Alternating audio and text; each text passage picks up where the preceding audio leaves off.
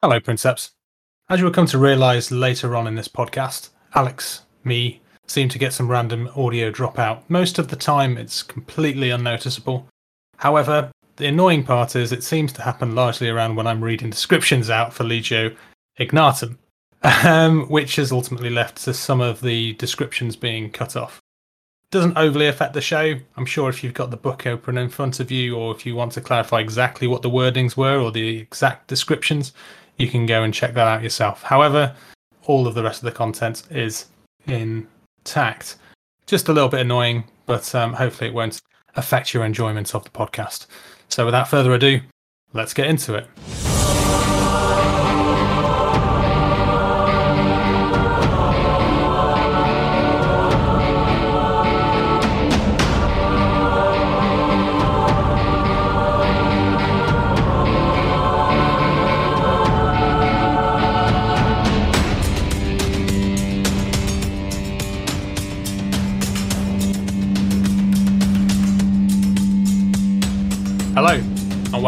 Maximal Fire, the podcast for Princeps. I'm Alex. And I'm Ben. And on today's episode, we're joined by Martin from the God Engine cast. Hi guys, Hi, how you doing? doing all right, doing all right. Good, good. So, Ben, tell us about what we're going to be talking about today. Uh, on today's episode, we're going to be talking about the uh, new Battle Bling Clash of the Titans tale of at least 60 gamers now, I believe. It's getting out of hand. it is. Uh, we'll have a little bit of hobby update. Oh, of course, Martin's going to introduce himself if you if you haven't heard the God Engine cast, which we highly recommend you do. The the second best Titanicus podcast. Oof, Yeah, probably. shots maybe third. fired. Behind full stride, it's not us. uh, they got some Princeps questions, and then in part two, we're going to talk about Legio Ignatum, the Fire Wasps, which is apparently a popular one. I didn't get it myself. Yeah. They're red. Yeah, yeah well, People like red things, and red goes faster. Red does go faster. Uh, and then we got some questions about them from the listeners as well. Cool. I mean, I, I think we should be doing another episode on uh, why uh, Corsair maniples are the best, but we could wax lyrical about this subject, couldn't we? At the end of the day, you know, I mean, like it's the breadth of topic of conversation that we could have on that is inexhaustible. I think. It, my the Corsair maniple has now infiltrated uh, Martin's cast, thanks to me, and also uh, what's it? A full uh, tabletop standard have used two Corsair maniples the last three battle reports. They they've been my A plus maniple since I started my podcast. So Ben's been going door to door, knocking on people's doors, Yeah. and uh, basically making sure that they've heard about what a Corsair maniple is and the benefits of, of running one. Yeah. One of my favorite responses we get from our uh, like general gaming chat from the local guys on WhatsApp is, "I don't know what Titanicus is, but Ben, what is a Corsair maniple?" Just keep hearing about it. Like, "Oh, well, Uh, doing doing good work. So anyway, before we get into the um, uh, the majority of the the cast tonight, just some quick bookkeeping and stuff. So first off, we have our new patrons um, that have joined us in the last month. So big shout out to Ryan Head, Mecha Shiva, and Lee Grundy. Thank you very much, guys, for choosing to support the cast. We're growing a really good little Patreon community at the moment, and it's been great to see so many of you as well on our Discord server, um, which segues quite nicely into uh, we have, as we mentioned in the last cast, have a new Discord server op- open. Getting some really, really good um, traction with that at the moment. Lots and lots of people in there. Um, there's also quite a lot in the way of people from the um, community. Um, so we have people from Goonhammer, people from Tabletop Standards, even Martin's kind of snuck in there in the uh, day or so.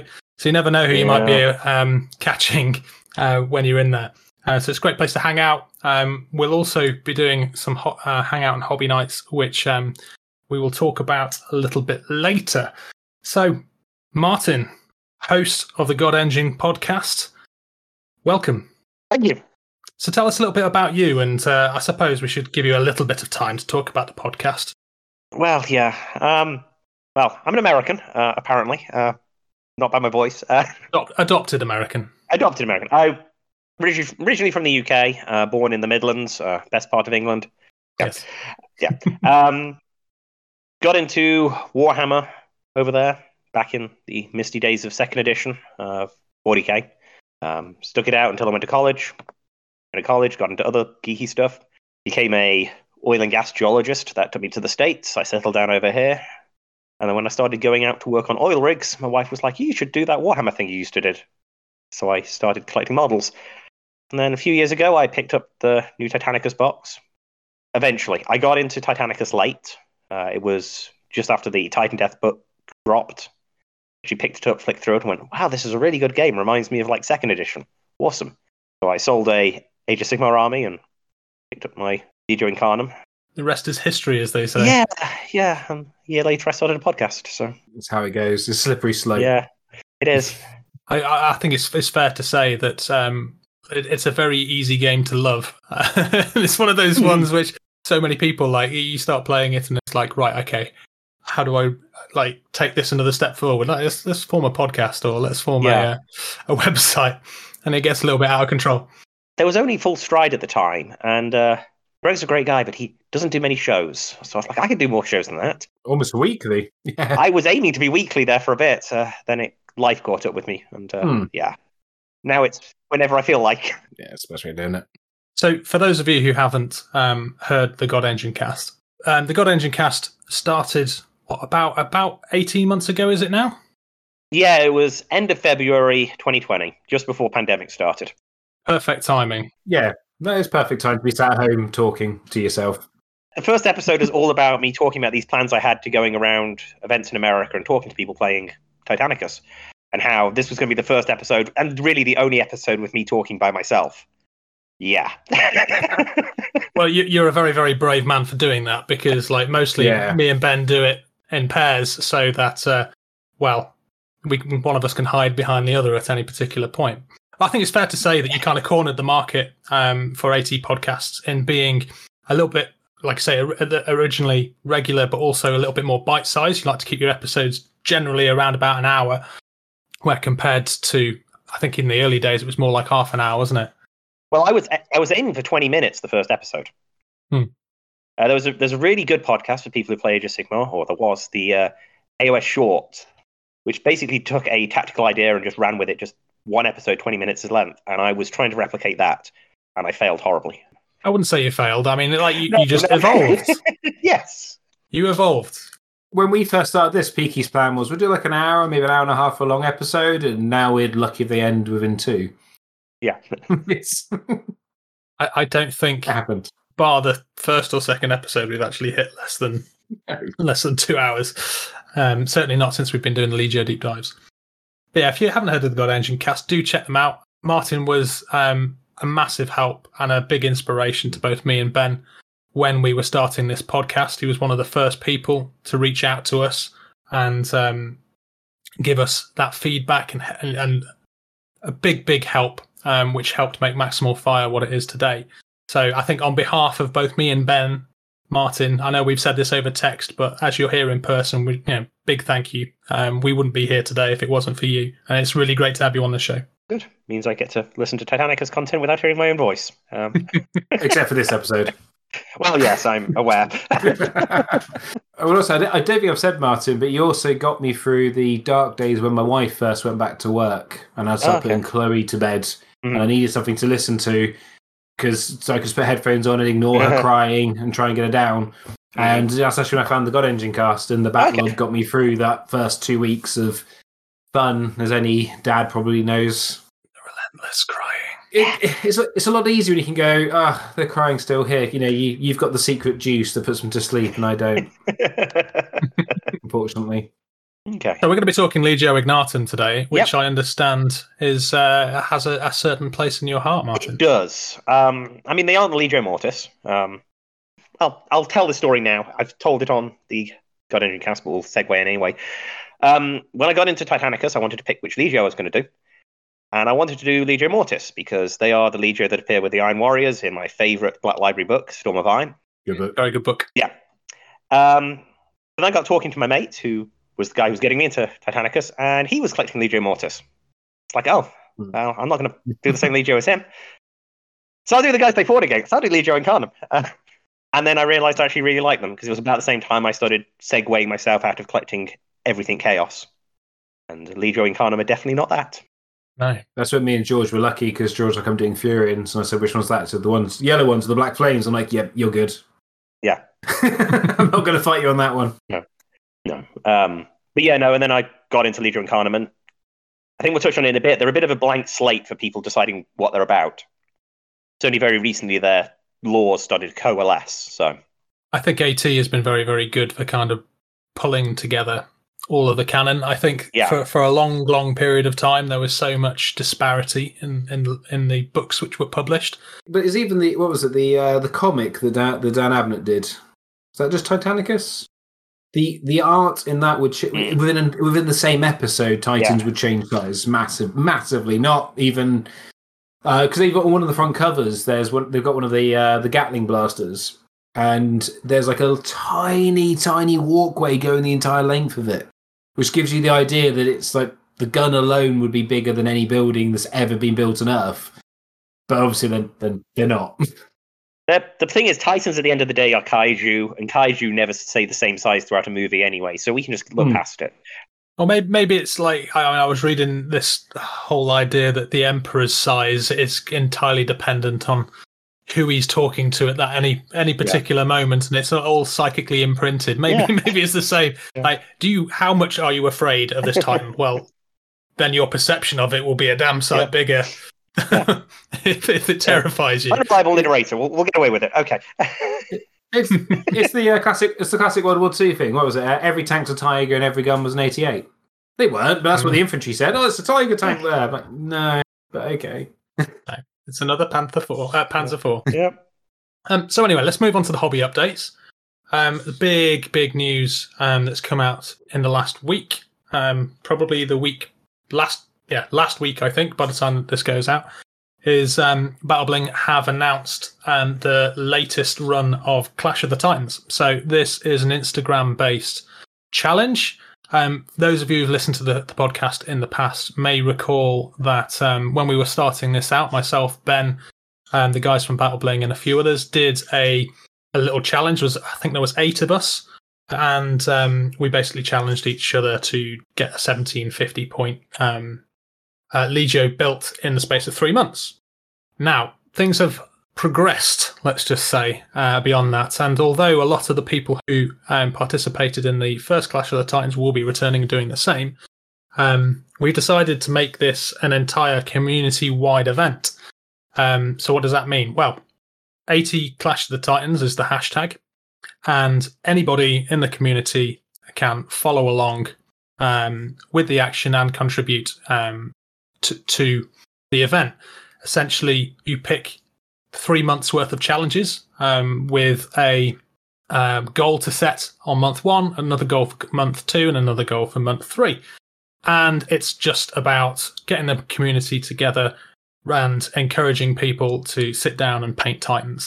And um, it was an amazing event to be part of um, the first time, even with our little small bubble of people the first time round. Um, we found ourselves being so. Pro- I mean, Ben was ridiculously productive. He basically did the challenge twice. Did in three weeks. first time.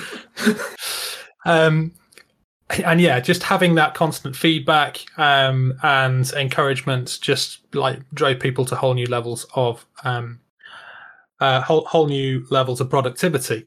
And we were speaking to the guys at Battle Bling, and uh, they wanted to do it again. And it was like, how can we get more people involved? Well, they have launched the new hashtag AT Clash of the Titans, and they have um, also developed and built for this particular um, event a Clash Pack. And within the Clash Pack, there is um, some scenic items, a little bastion. If any of you remember, actually, the old card buildings of second and third edition Warhammer 40,000, you may be familiar with the style of the uh, the bastion, which has been developed um, and as part of the Clash Pack. I'm really, really hoping that they do the Firebase at some point. I think I've still got the card version of it somewhere in my in my loft. Um, a little plaque which you can paint up and put in front of your Titans and to prove that you'd taken part in the challenge. Um, and there's also um, a certificate. But the main part of this is that the money isn't just going into Battlebling's pockets. They are going to be investing the funds to basically give out prizes. And at the end of um, every week, every week on a Wednesday, myself, Ben, and the guys from Battlebling will be trawling through the hashtag on Instagram and looking for something that we think is worthy of receiving a prize. And then the Battle Bling guys will give that prize out. I'm not sure what the prizes are going to be at this particular point. They've helped kept that quite close to their chests. But yeah, essentially, build Titans, paint Titans, post Titans, win prizes. What more could you want? I, I, believe some of it's going to be limited edition stuff, isn't it? They're only doing for the challenge. I, be, I believe. Yeah, I could be wrong on that. Yeah, I I may be talking out of turn. I think that I think the Bastion is also going to be yeah um, limited edition just for the Clash Pack. I think something I, I, I, believe Johnny said. I don't know. If the plans have changed a bit, but I believe some some of the some of the prizes will only be available through this challenge. Hmm. So um, yeah, it gives you. I mean, give a good reasons to uh, to carry on going. There's going to be what probably 12, 13 prize weeks, I guess. Yes, yeah, something something like that. And I can already say that from touching base with um with the guys at Battle Bling, they've sold at this point something like is it 50 clash packs so we've gone from 55 sold through etsy at least plus they've got ebay plus they've got um club club packs Ah, that's amazing. Yeah. Um, you know, really I mean, good. we're going from just eight of us to over over you know fifty or sixty people, and hopefully those numbers will continue to swell. So, if you want to paint some titans, you want to get involved, do check it out. Head over to the Battle Bling um, Instagram page and watch the videos. Find out how you can get involved. So, I suppose moving on from that, I mean, Alex. Um, you should probably say what you're doing. What you're doing as part of the Clash of the Champion Champions. Yes, Clash yeah, of the Titans. Yeah, yeah. Clash of the Titans. Uh, well, for those of you who followed the show, you may have um, recalled a little bit of uh, disappointment in me selling my Gryphonicus only for Games Workshop to immediately make them better. Um, I sold them, I think it was a week before the changes came in, and was hit with massive amounts of massive amounts of regret immediately after parting with them. I mean, uh, it, one hand was full of regret, the other hand was full of lots and lots of money, so that was nice. But um, yeah, I've I'm returning to my Gryphonicus. Um, anybody who follows me on Instagram will see I recently painted up a Reaver and a Warhound. So this time I am going to I'm going to I'm not starting from scratch. I'm going to I've obviously already got those built, but I've just finished um, a second Reaver Titan, and my plans for month one is to paint another Reaver Titan and another Warhound. And then for month two, I'm going to paint a Warlord. And then I'm really going to challenge myself with month three being the, the Big Daddy, which is the War Master. Not sure if I'm going to hit that, but if I don't, it doesn't matter. But it'll give me that drive to uh, to get that big boy done. What about you, Ben? Uh, well, I'm a bit confused, firstly, Peaky. Surely the Big Daddy is to do the last two Reavers you need for the Corsair Maniple. Oh, they will be Sorry. coming along, okay. coming along nicely. But I have I have had this this War Master sat mm. built and primed and undercoated since it came out. Mine's not even built. I'm ashamed to say. That might be my month free as well. Uh, so I'm doing Legio Krytos, which does remind me, Peaky. Can you uh, paint up a Legio Krytos army and sell it before the traitor book comes out? Can I? Can, yeah. can I yeah. do it? Oh, you mean you mean just so it gets a boost? Yes. And just so it, they make it good? Yeah. No, I don't think I've got the time for that. you sure? It doesn't have to be good. Just paint and sell it. um, yeah, so I'm starting with the um, always bad with names. Is Ruptura Maniple? Yes. Yeah. So I've, I've got two war war uh, Warbringers and a Reaver built, and I've got so that'd be month one. Hopefully, I might only do two Titans month one because it being summer holidays, my free time at the moment is quite scarce uh, than normal. I'm not gaining any like random day off when there's no kids for six hours and I can do some chores in the morning and get some painting done in the afternoon. So it'll basically be five Titans in the first two months. Partly also because I need these for a tournament at the beginning of October. So that kind of has dictated the speed I have to do this at. Uh, I'm doing a, a guys look up Race for Terror. I think I talked about this before on the podcast on YouTube. I'm using his guide on how to paint um, Krytos. It looks really good and it's really simple. And then um, month three, I'm going to paint a Warhound because I need that for our tournament in November because it's not 1750. We're doing 1650, which George is not very happy with anymore. And I do agree. It's quite hard to write an army for 1650, apparently. It, it, you, who thought 100 points would make that much difference? But it, it does. Oh, it shakes it up a little bit, though. Yeah, it does. It's just, yeah, shake things up and and nerf the Extergimus players. Yeah, that's right. That's why I did it. Not really. You've gone to 2 5. Should have gone. Should, yeah, should have gone. Was it for, uh, fourteen fifty just to really mess up these Sturgis players? Oh, You can take it, dirty. but you're gonna have no good weapons. I'm trying to work out what you could actually get in that like 150 points. You lots You of could- missiles and lots of quake cannons, I guess. Hmm. Uh, yeah, I mean, uh, luckily I won't be taking my extergimus uh, mana Right. for that. Uh, yeah, the is either going to be so it's, it's going to be one warhound and either two more warhounds, or I'll do the warmaster. Depends what kind of mood I'm in and where I'm at. I've the problem is we're doing this right in the middle of doing a Necromunda painting challenge, Yeah. and I've kind of got it a little bit into Gaslands, and I want to paint up some cars, which won't take long, but it's still another day's or two's painting out the way. Um, good fun game though, Gaslands, and and then I kind of dug from my box find my Battletech stuff. I kind of want to get painted, so mm, that Kickstarter did, which I forgot about because COVID. Too many hobbies, not enough time. Yeah. Typical older gamer problem, right? I mean, in all fairness, this is going to get priority. Right? If the Necromunda stuff doesn't get painted on time, sorry, Matt, if you're listening to this now, all the other guys doing it. I care more about Titanicus, but I, I do want to get the uh, Necromunda stuff done. I have basically finished this month already, so I can concentrate on these guys. what about you, Martin? Are, are you considering taking part in the clash? Probably not. Um, I've got um, my Iron Halo tournament coming up in the end of September, so in a few days it is going to be scenery all the time. Yes. Yeah, I remember like the the month or two before um, myself and Ben were busy absolutely cramming try and get all of our scenery painted up ready for our tournament that we did Yeah, I'm. in July. I've got So I sympathise. four tables worth painted. At the moment, that's all I need, but we'll see how sign-ups go. Yeah, inevitably, there's going to be the I should really do this thing, and then suddenly that's the next two weeks of my time gone. Yeah. On the subject of, of Iron Halo, you were you were talking, I believe, in one of your l- latter latter casts about um, possibly extending it Yeah, out to um, more people. I will try if if I sell out, I can. I'm going to turn around to the tournament organizer and be like, "Hey, can I have some more room?" Um, because we have a big space, um, and I took a low number so I could sell out and expand rather than and a number Yeah, that the tables absolutely. I had. So if I expand, I've got to get additional tables made. So so while you're on, do you want to do you want to just uh, tell people what the Iron Halo is all about? Sure. The Iron Halo itself is a three day convention in Bartlesville, Oklahoma, which is about an hour's north of Tulsa. Um, it is predominantly and has been a 40k tournament that has run out there for the last eight years, I want to say. Um, considered one of the big major events on the tournament scene. Um, in the side rooms, there are a couple of specialist games that run. And this, last year, I ran a Titanicus event, and I'm running it again this year. I've got Last year we ran three tables. This year should be four to five, eight to ten players, six games, very narrative.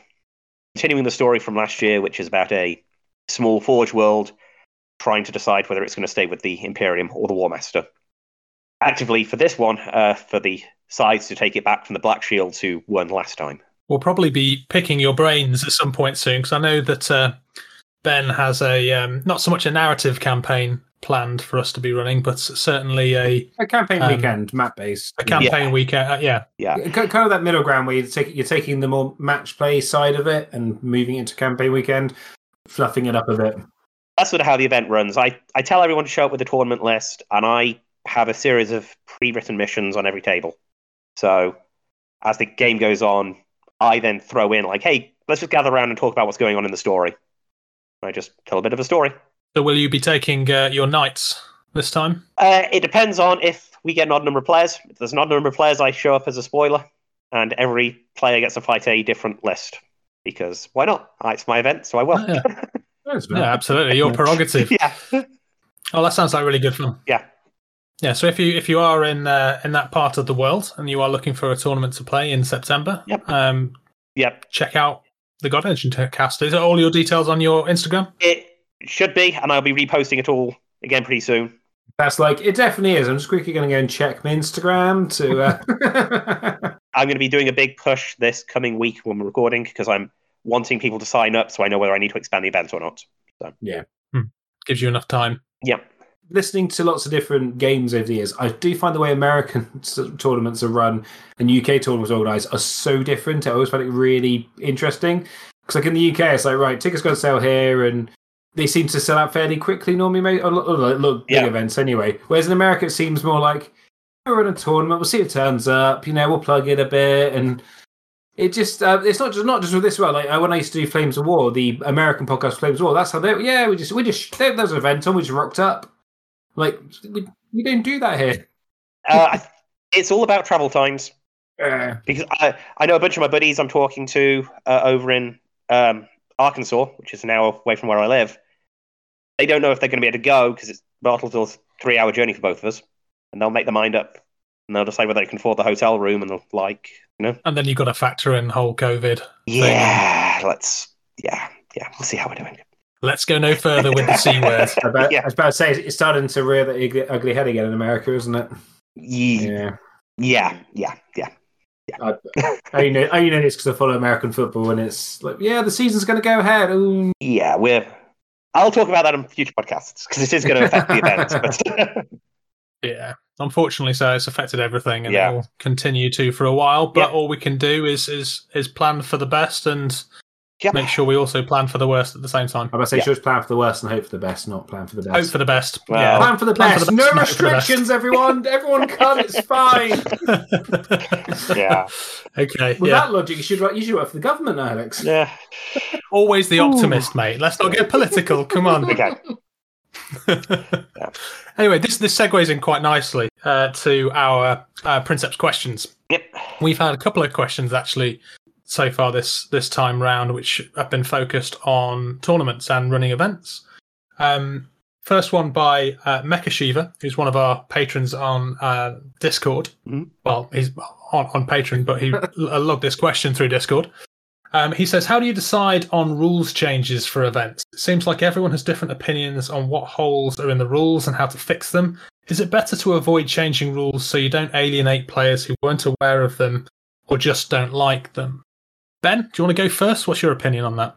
So I do and I don't mind this kind of stuff. So I think sometimes, like, I think restrictions can be good because it can mix up events. So if you do lots of events, well, let's say like when I used to play Flames of War, and I'd probably do before I had kids, I'd probably do nine tournaments a year.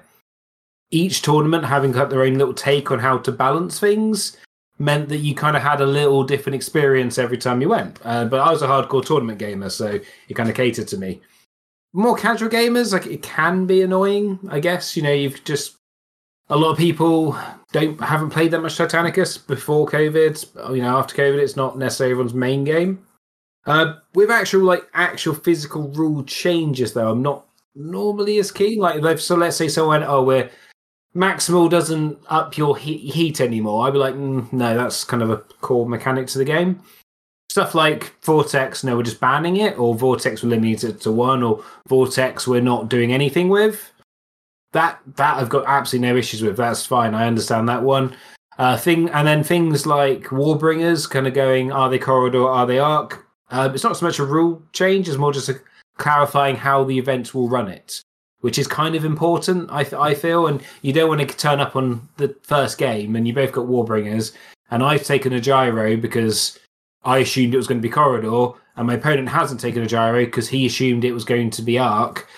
And no matter what way they rule it, one of us is now at a disadvantage. Not a massive one, obviously, but you know, it has affected our list building. It has affected our what we would have taken.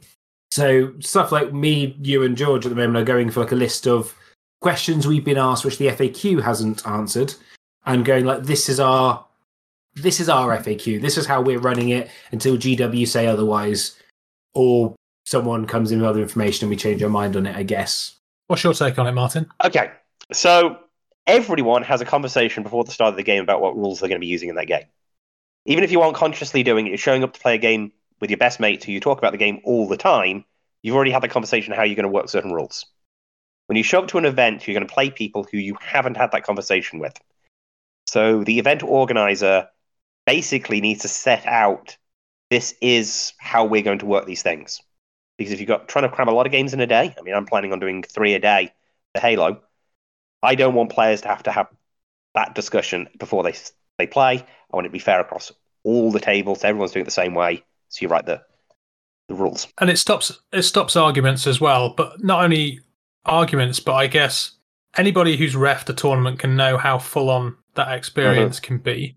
And if you're constantly going backwards and forwards between tables, answering those sorts of questions, it can take up a lot of time. Whereas I go, I suppose if you just simply say that, lay it out, this is how it is, these are our interpretations on those Yeah. grey areas, then it, it removes that and it just allows the refs to focus on the important stuff. Well, um, and in my opinion, just going, the rest of the question was like, what do we need to do to fix it?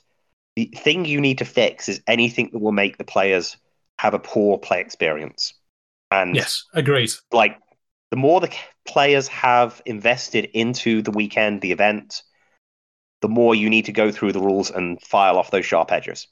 If this is a, just you and your guys going around a Thursday night game of Titanicus, you're probably okay just using it out of the box. The Halo, where I know people are going to be dropping a couple of hundred dollars to travel there, plus the Mm. hotel rooms and all that stuff, I've got to spend a lot more time making sure no one has a really bad game. Yeah. And that, I guess, can only come through understanding the restrictions that you're going to put in place. I don't think, if you're planning on running an event, I don't think you can kind of arbitrarily just say, I don't want this in my tournament, having not played with them. I know that certainly from our perspective, Ben, myself, George, and some of our friends, um, we played. A, I mean, Ben played 13 games in what 10 days was it? One week? Um, it's just over two weeks. Yeah, and you you do there is an element of rigorously testing these things, and a lot of the rules which um, we wrote into um, the reactor meltdown were based on our findings of exactly what you were saying there, Martin. Like what made a bit of a poor experience, and even post the the tournament being run and finished, we actually came away with well, actually there were things in that that happened there which we hadn't considered ourselves, and have led us to then revise our own understandings and our own ideas about maybe what we might do differently next time. Yeah, absolutely. And if you're running an event, that's the biggest thing you can do is talk to your players at the end of the event. You want to know those moments that you missed to make sure you can get an idea of what went wrong. For example, the Iron Halo this year, I'm removing the blast trait from the uh, Murder Turtles, the Porphyrions, because Mm. everyone hated it. There wasn't a single person at the event who was like, "Why are we using these blast rules?" Do you not worry that by removing the blast rules, you make them snipers? Um, yes, I think I. I'm not worried because I'm not changing the price, but I'm lo- effectively going to lower the number of dice on the weapon. Yeah. The, the the thing is, the murder turtle quite often kills a warhound by just hitting it with his normal weapons. Yeah. Because each hits two hits. So by removing that, it's not going to be doing the damage it needs to be just removing a titan. It's the same reason that we're probably banning or definitely restricting uh, vortex because vortex missiles, it, you know, one shot it one shots a warhound. That Yeah. where's the where's Yeah, where where's the where you know sorry where's the tactical battle of just going I fire it you're dead Yeah, yeah. yeah not worried about the accuracy of the uh, um the Porphyrion being able to snipe as well. It's got a ballistic skill of five, four, four plus. So you're you're going sniping. It's it's going to be pretty hard to do, and uh, you just got to stop it from sitting there with orders. And the problem with the blast trait is when it misses, template's still there. Yeah, it still Uh, might hit something else. Yeah. yeah. it, it kind of makes it it kind of makes it like ballistic skill 2.8 effectively or 2.7 ish Yeah. And I'll tell you something: the, the amount of games that I've played where people have missed me, and then it seems to it, it never happens with me. It's only ever with my opponents. They scatter an inch. Yeah. And then I'm still getting two hits on me. You missed. You're still hitting me for two. Especially if you're targeting something like a warlord. You know, you, there's a good chance you're going to hit. I do hate it though when that happens with, my, with one of my blast gun shots or my with my Sagius because then I've, I've actually hit with a miss so I don't get to reroll occasion. Ah, well, there you Yeah. go. At least you're playing the rules honestly, though, Ben. Bloody, what's the point otherwise? Yeah, exactly. Um, there's, there's another sort of follow-on question to this, um, which is from Stu Warner, um, aka Stooby, in the Discord channel, aka Livid Fish Paints at um, on his Instagram page. If you haven't checked him out, by the way, do check him out. He's He's done some really, really nice work. He's working on some Mortis at the moment, which are just looking absolutely fantastic. So Uh, they're the ones with quite a lot of white and red, aren't they? yes, yeah. yeah, yeah, yeah. It's And slightly- he's got like Sorry, it's a slightly different, slightly different take on the scheme, but it's really nice. Yeah, and what one of his, I think it's a Reaver's got like a um got the um a sort of, I, I assume he's done it as a stencil. It might have freehanded it. I'm not sure, but like um uh, the- the star, uh, the eight pointed star of um chaos, which looks really really sweet. So yeah, if you haven't checked out Livid Fish Paints, do check him out. But he has asked, what advice would you give somebody who is looking to run their first tournament or first event? Ooh, that's a good one. Just do it. I mean, there is, I think, is the standard advice with anything in this hobby. If you're considering doing something, you think you know how to do it, just do it. When you have a problem, when you reach a point you don't know what to do, ask someone. There are plenty of people in this community who are more than willing to ask you to solve that particular problem. Yeah, I absolutely agree with that. Like the, it's it's just we're lucky to have one of those communities where you don't get sarcastic remarks or you don't get sort of down um, trodden for kind of asking hashtag you know, like in, in inverted commas Mhm. stupid questions. Like there's everybody's out there to help each other. Yeah. I think past that, the only big advice I'd have is set your expectations. The community is big. There's a lot of people in it.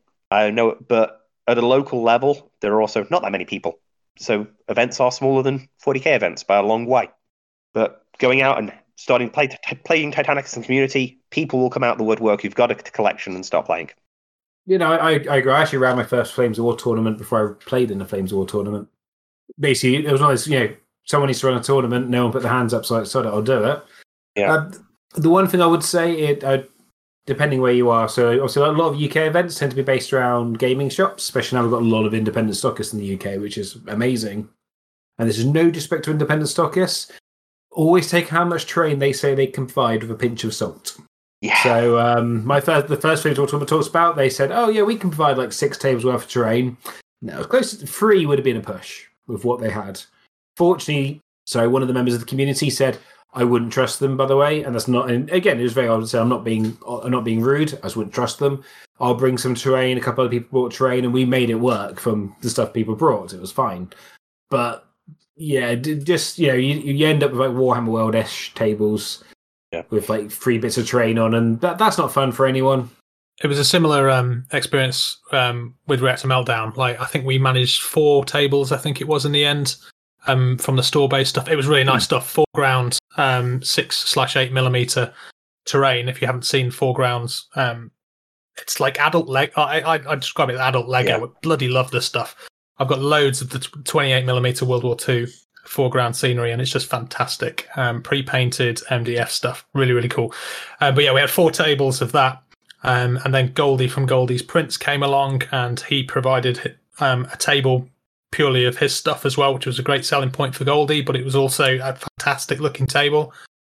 And then I, I think myself and Ben and George provided the equivalent of with our normal terrain. I think it was another three or four tables, and everything else we bulked out with the incredible cardboard stuff you can get for Drop Fleet Commander. Yeah. Um, and if you are looking for terrain for your event on a budget, that stuff is really good. Yeah, you get twenty buildings for twenty for twenty pounds. I think it's like thirty or thirty five dollars, I believe. And they're they're a little big for Titanicus, but uh, for the price, it, and it works and it's good. Yeah. One of the big tricks used over here in the states in 40k circles is the sponsored table.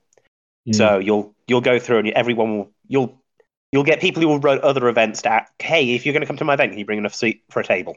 And they'll put something on the table saying this table brought to you by blah event. Yeah. Um, and that that takes the workload off, and it's kind of how I'm going to expend out the Halo this year. I've got some people who'll bring scenery, but all I can say is that thank God for lockdown. for all of for all of the like rubbish that there's been in the last 18 months, not being able to go out and do anything has really given us a lot of time to paint Yeah. terrain and paint titans. It's we've made the most of it as a hmm. community, haven't we? yeah, well, some folk have. I'd, I'd also I can't remember the guy's name, but also if you go on eBay, there's a guy who does MDF terrain for Titanicus. It's really cheap, is what I used to. If you're on my Instagram, you'd have seen it. I did have to jazz it up a bit. It's a bit basic, but it's not hard to cut it up and Is that quarter scale? It's the right scale. No, I mean, is, is that the name of the guy quarter scale game? I, I don't know. I just bought it. Yeah. but Okay. I got I spent I spent under fifty pounds and I had more than I needed. Yeah. Um, I'm a- I'm actually going to do it again at some point. Buy another table's worth and paint it in a different color because we're going to be running more events. The MDF stuff is is nice, but obviously it does take some some building, which is the beauty of of the pop up, uh, not pop up, but the the cardboard terrain. I Hmm. mean, it's not going to be, um, you know, it, it's not going to take a beating, Yeah. um, like more hard wearing terrain will, but for an event, it's it's pretty perfect. Um, I've spoken about this on my podcast, but I'll do it here or segue into terrain. One of the ways I built a lot of terrain really quickly is wool filler. That stuff used to expanding foam. Hmm. You can use that to build hills really quickly. Bit of greaseproof proof paper down on your workspace, and then just spray it out and turn into giant, giant mounds. Oh Uh, yeah, good idea. Let it let it um, harden, uh, smooth it off, and turns into hills. I went and got a bag of uh, Z-scale railroad tr- uh, trees. Spray the whole thing with a rock texture paint that you can get at most hardware stores, and then just pop these trees all over the top. Nice. I always keep uh, um, thinking that I need to ask people what scale I'm supposed to be buying um, for Yeah. um, t- um, train set Yeah. stuff because there's so so much good terrain that you can get through the um, model railroad road hobby. Um, Yeah. So that's Z scale, is it? Z scale. If you're in the Yeah. if you're in the UK, Z Yeah. scale. Yeah, you know, my Americanism's coming out. I'll say y'all next. Um, um, yeah, no, uh, Z Z scale work real really well. Um, I'm not sure if it's the exact translation, but when I'm using for trees, trees don't have a great scale anyway. Right. Yeah. Of course. Yeah. It could be just a small tree Yeah. or a very big tree. Uh, just say the train's done by a guy called Alex seventy three slash uh, UK on, on on eBay. It's actually Okay. he actually calls it epic terrain, but uh, it also says great. It says in the it literally says in the title, "Great for Adeptus Titanicus," and Yeah. it is. It's it's there's one massive building, and then there's a few small ones. Um, but yeah, it is. It's, it's really good stuff for the for the price. Yeah. I can't complain. Cool.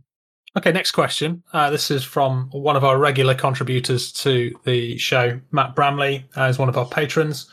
He asked in Discord, "What do you think is the most underrated Legio?" Ben, Krytos. Krytos. Not just because you're doing it. Uh, uh, well, I mean, they look sexy. Uh, uh, it's actually something that Zach got me onto from Goonhammer, and he is kind of right. The missiles are actually pretty good. I, I went off it as one shot weapon, and also for some reason I thought you actually had to damage for the um, Quake effect to work, where you don't. You just have to hit. So for ten points, it's kind of you know. And now that we're going to more objective based games with um, uh, the open war games that we're mostly playing, um, actually slowing down enemy titans is really powerful. It's all about objective grabbing, maneuver. Yeah, it's it's it makes for a very different game when you're playing. But but for a sensible answer, uh, underrated. There's oh, which one is it? Phil for a second because I know there's there's a really good one which just came out one recently. As in, when I say recently, I mean since lockdown because Okay. people haven't played as much since then. Yeah, I've I've got one, and I'll get the lead in case it's the same one um, you're thinking of, which is Legio Oberon, the Death Bolts two. No, Okay. that's a different one to me actually. Um, they're a sleeper one, and I've, I've been looking at them recently and been like, huh. so their Legio trait uh, means that for every order you pass that is the same, you get plus one bonus. So your Princeps will pass the order, and then the next person to pass the same order gets plus one, and the guy after that plus two, and that one after that plus three. Yeah. Caps at plus three, but that's really useful in those mana pools where you're running a lot of Warhounds without shenanigans. Absolutely. Um, if you're within, they've got a second trait which allows them. It's called armored pha- phalanx. So if you're within two inches of another Titan of your Legio, you're minus one of all armor rolls, incoming attacks, to minus one strength across the board, which is re- nice. really fun. Again with the Warhounds, they get a two-point stratagem called Decisive Action, and when you play it, you immediately get to automatically make all full stride and first fire orders in the first turn, or later in the game, full stride or split fire without needing to make a check. That's really good because there's there's other there's lots of other um, stratagems you can take, which is just like I said, that one hit just for full Mm. stride, or Yeah. I think some of the traitor ones, um, Bloodlust, I think is one of them. You know, Yeah. just for charging. Um, yeah, that's nice. And their final one is a three-point stratagem called Strategizer, which denies the enemy stratagem, providing it's a two-point or less stratagem. Wow, so it's basically a mini Vox blackout. Partic- just for that one thing, it's it's one more stratagem. You're basically giving up a stratagem point to stop them using a stratagem. Um, Yeah. I think they have the flexibility for you to put basically any mana pool together. Ideally, one with, I think, the worked well with Warhounds because they're, they're armored phalanx, but it's a very different feel. I think it's a very good set of rules to use as a for any style of play. And and just remind the listeners, like, what's the color scheme on that one? They're the orange and black. So orange with black triangles with the sort of Yeah, silver trim. Yes, Get an airbrush, guys. Yeah. they're, they're the ones that kind of look almost like dazzle camo Yeah. style. Yeah, Yeah. yeah, yeah, They're pretty cool. Um, I definitely think, as far as rules go, they are up there. Yeah, nice. Ben, have you finally like have you rallied? So I'm not. I'm not sure. I'm not sure these guys are amazing, but I think they've got some play, and they're one which go. There's quite a few tricks to them, and that's Legio Osedax, the cockatrice, Mm. which I don't really see anyone talk about. But basically, their their main stratagem is effectively. Uh, what's the what's the Fureans one? Um, Offensive surge. Defensive surge, but for every Titan, not just one mana pool, which is the downside to defensive surge, and it's something that really messes up George when he's list building in, uh, in larger points or sometimes even smaller points. You can't really take two mana pools because as soon as you do, your stratagem is reduced. Yeah. Um, so this one, there's their version. Now, one of your Titans does have to die. That's the downside to this. But then for three points, every single one of your Titans gets to shoot with a weapon. Yeah. That's pre- that's actually pretty powerful, and because it's not just whereas offensive surge sometimes can be quite frustrating because it's uh, you know a weapon gets to shoot again. This one is every Titan gets shoot with a weapon. So if you line them up and you've got three Titans looking at can look at one target, you can very rapidly like blast it open with a volcano cannon, then tar- do some targeted shots. Uh, the downside to that, of course, is you do take two heat, so probably does you probably do want to be taking bigger Titans. Uh, they do have an upgrade, which is plasma channels, which uh, does allow you to to remove D three plus one pla- uh, heat from your Titan, but you can't move. So it is a little bit of a downside. It also cancels your activating in the movement phase. So if you let's say emergency repaired and they went, oh, I need to get more heat off, then did this, then you wouldn't be able to shoot. So there's a little bit of a tricksiness to that one. But they never suffer any min- minuses to command, and never and never have to re-roll command tests, which is pretty good. Um, and they've got their 1.1 just allows you to go on full stride orders uh, tied for without command checks for a turn. Yeah, nice. Pretty strong all round. It's it's Yeah. they're not bad, and I love the scheme. The scheme's amazing. Yeah. Yeah. The other one I quickly want to mention because it's a good one is the Firebrands Legio Atarus. Mm. They're especially really useful for one particular Titan. If you want to paint a Loyalist Warmaster Titan, paint it in the Firebrands colours. Um, they're Infernus missiles, so they're missile pods into Void Breakers. Hmm. So those three missile shots the Warmaster carries will guarantee to get an additional two Void Shield saves. That actually makes those little missiles actually fairly useful. Plus, they've got the mana pool of one stratagem that means you can give your Warmaster any mana pool it feels like for one turn. Hey, Oh, Warmaster, nice. hey, Mas- Warmaster, for a turn you can be in a Corsair mana pool. Go for it. Yeah. You, for turn, you can be you can be an exterginus because you really need the benefits of those Yeah. weapons. I was I was just going to say exactly the same thing. yeah. Um, Couple it with experimental weapon as well. Yeah. I mean, you're only crystalline on a two plus. Is that really that good? yeah. Plus, their primary trait being seize the initiative works as soon as you have a single one of their Titans on your Hmm. battle group. So, And it, and and since the loyalist book, they've actually made them good because it used to be a Yeah. really bad rule. It used to be so bad you- on the first turn only. yeah, yeah, yeah. But now being able to do it in that last turn when you can make your Warmaster Yeah. then first fire it. Yeah, I think I'm going to approach this one slightly differently and probably not um, quite the same when it comes to underrated. Here we go. It's it's gonna be it's, it's gonna be a Gryphonicus, isn't it, Alex? Gryphonicus no, no, is no. so underrated right now. I, I'm a, uh, a Legion that I think should get more face time, and I don't see very much of, and in that respects is underrated. Is I want to see more Laniaskara players. Like oh. their schemes are amazing. Good luck. The rules are good. You're painting like, I know you've got to. I know you've got to do some chevroning. There's got to be some sort of stenciling, but yeah, I'd love to see more of that stuff out there because I only know of a handful of people who play, painted them. They've all been very, very good, but I just love that color scheme. I'd love to see more, but I'm not going to do it myself. But I'd like to see other people do it who can do it better than me. It's it's Oliver painting all those little chevrons by hand. He's freaking mad. Yeah, yeah, he's crazy. Yeah, absolutely crazy.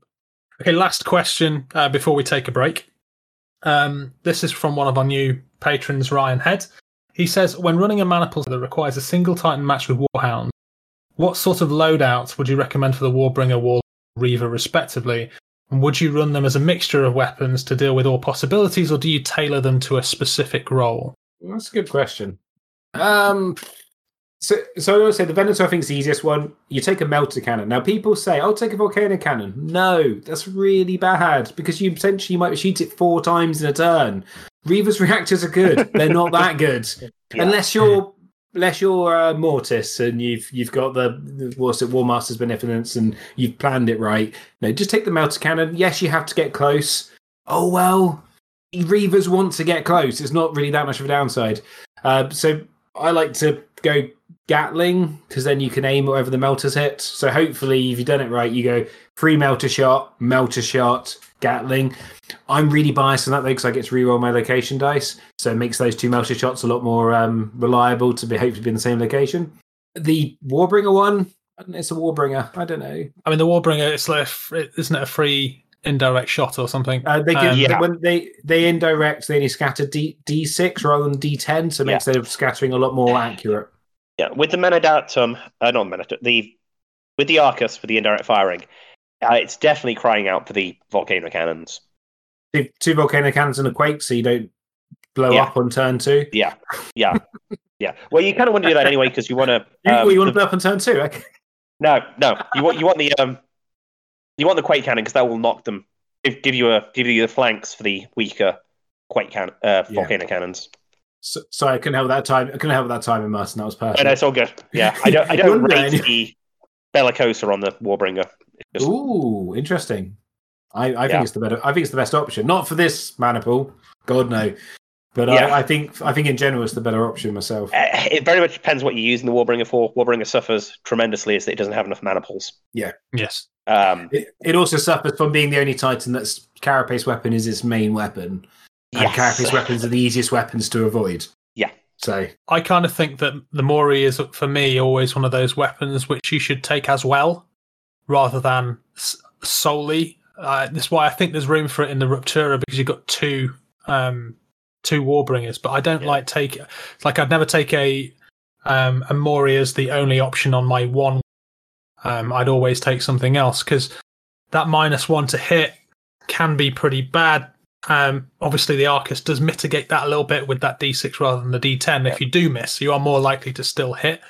Um, That's why you're rocking the dual volcano cannons because you're basically Hmm. saying in that case my primary weapon is my volcano cannons, Hmm. and I'm going to use the better reactor of the Warbringer to fire those volcano cannons bet more. Yeah i'd just quickly say for the Mandatum, I would take a Brawler Warlord because your Warlord wants to get close to help the Warhounds get their special rule. And I, I, I'm also biased because the the Brawler Warlord's my favorite Warlord. You take Gatlings, a macro Gatling, and a Plasma, and you just go as close as you want to to them and blast away. I've Menadaptum has become my go-to for small games. Uh, it's the mana pool I pull out whenever I'm playing um, skirmish level. It really doesn't matter what you're arming them with. I, I, I- think that with with regards to the second part of the question, um, I'm I'm a firm believer in that you should always have a plan for what you plan on using your Titans for. Um, I like to think I, I I like to have roles for my Titans. Like in a game where, uh, sorry, it's in like a Mandatum where you got those Warhounds, um, which are staying you know relatively close to a, a Warlord. You know the Warhounds though are going to be your bread and butter shield strippers for the most part. So uh, I'd be tempted to put some big, you know, prob- probably plasmas on the arms of the warlord and actually make him be the guy who is punching the holes.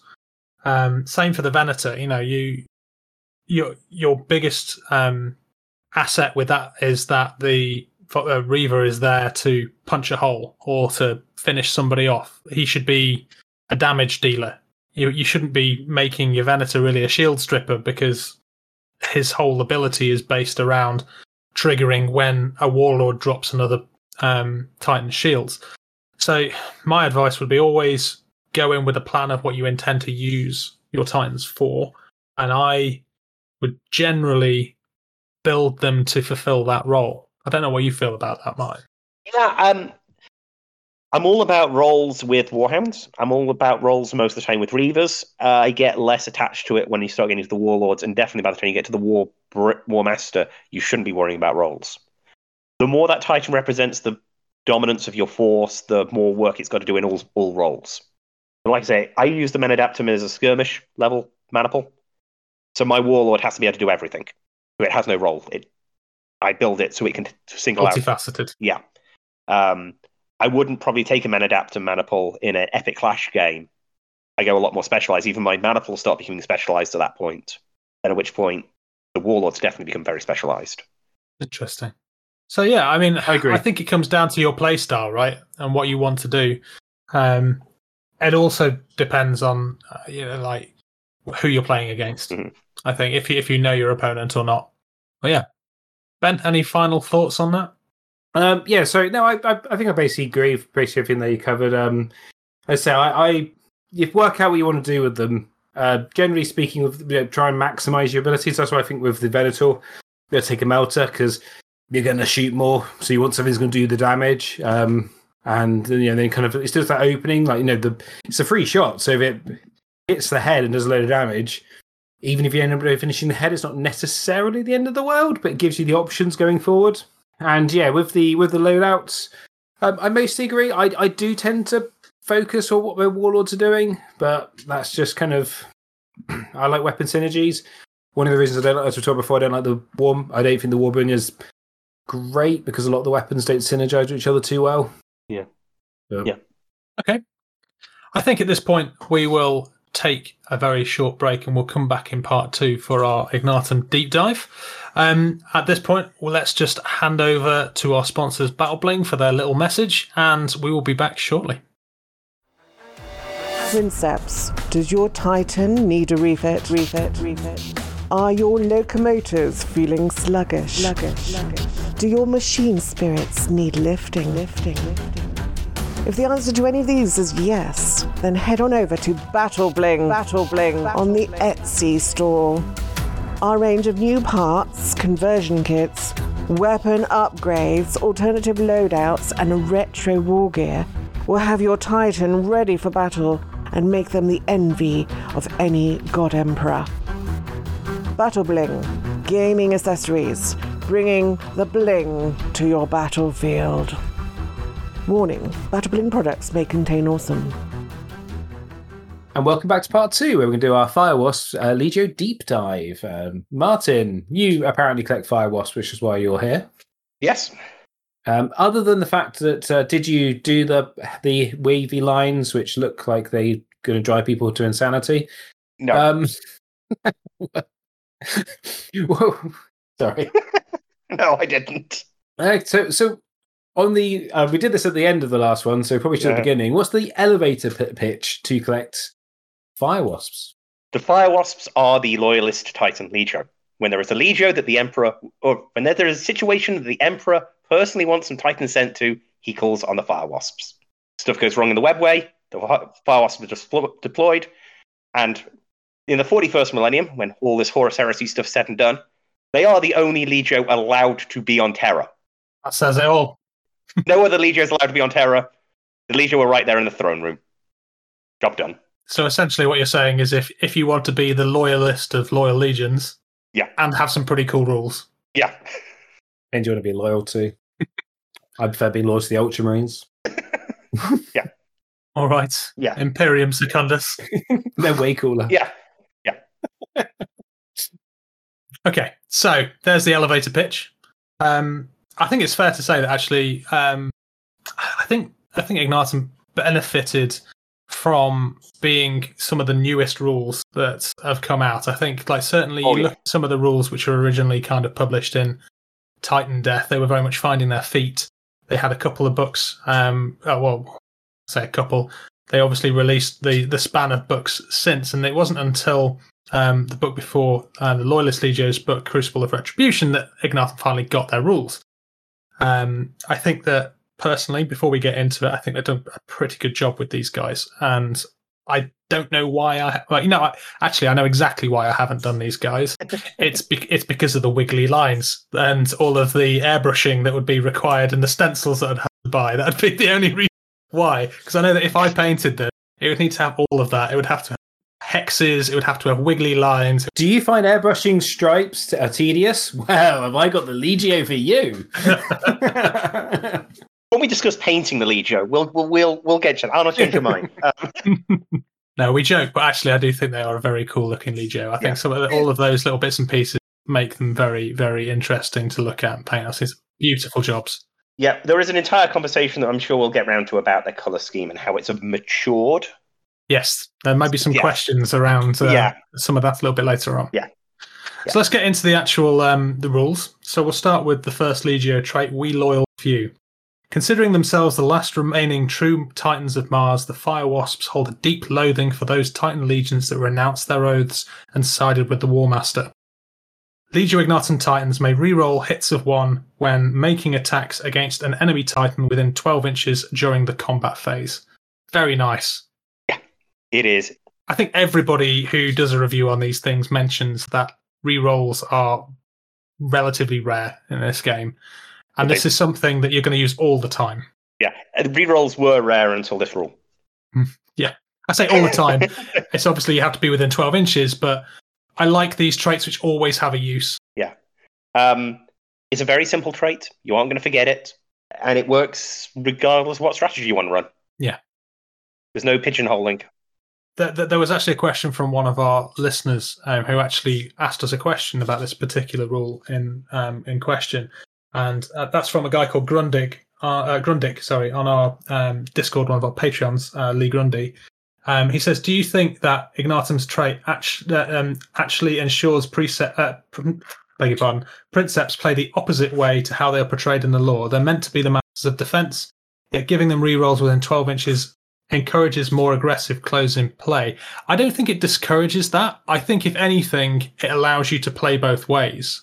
I, I think that people are going to think twice about coming up and getting under your carapace weapon. Um, the uh, sort of analogy I use, and it's actually used in one of the books, is they're called the fire wasps. The key word there is the wasp. The wasp is a very defensive creature because you get too close to it and you irritate it and it's going to sting you.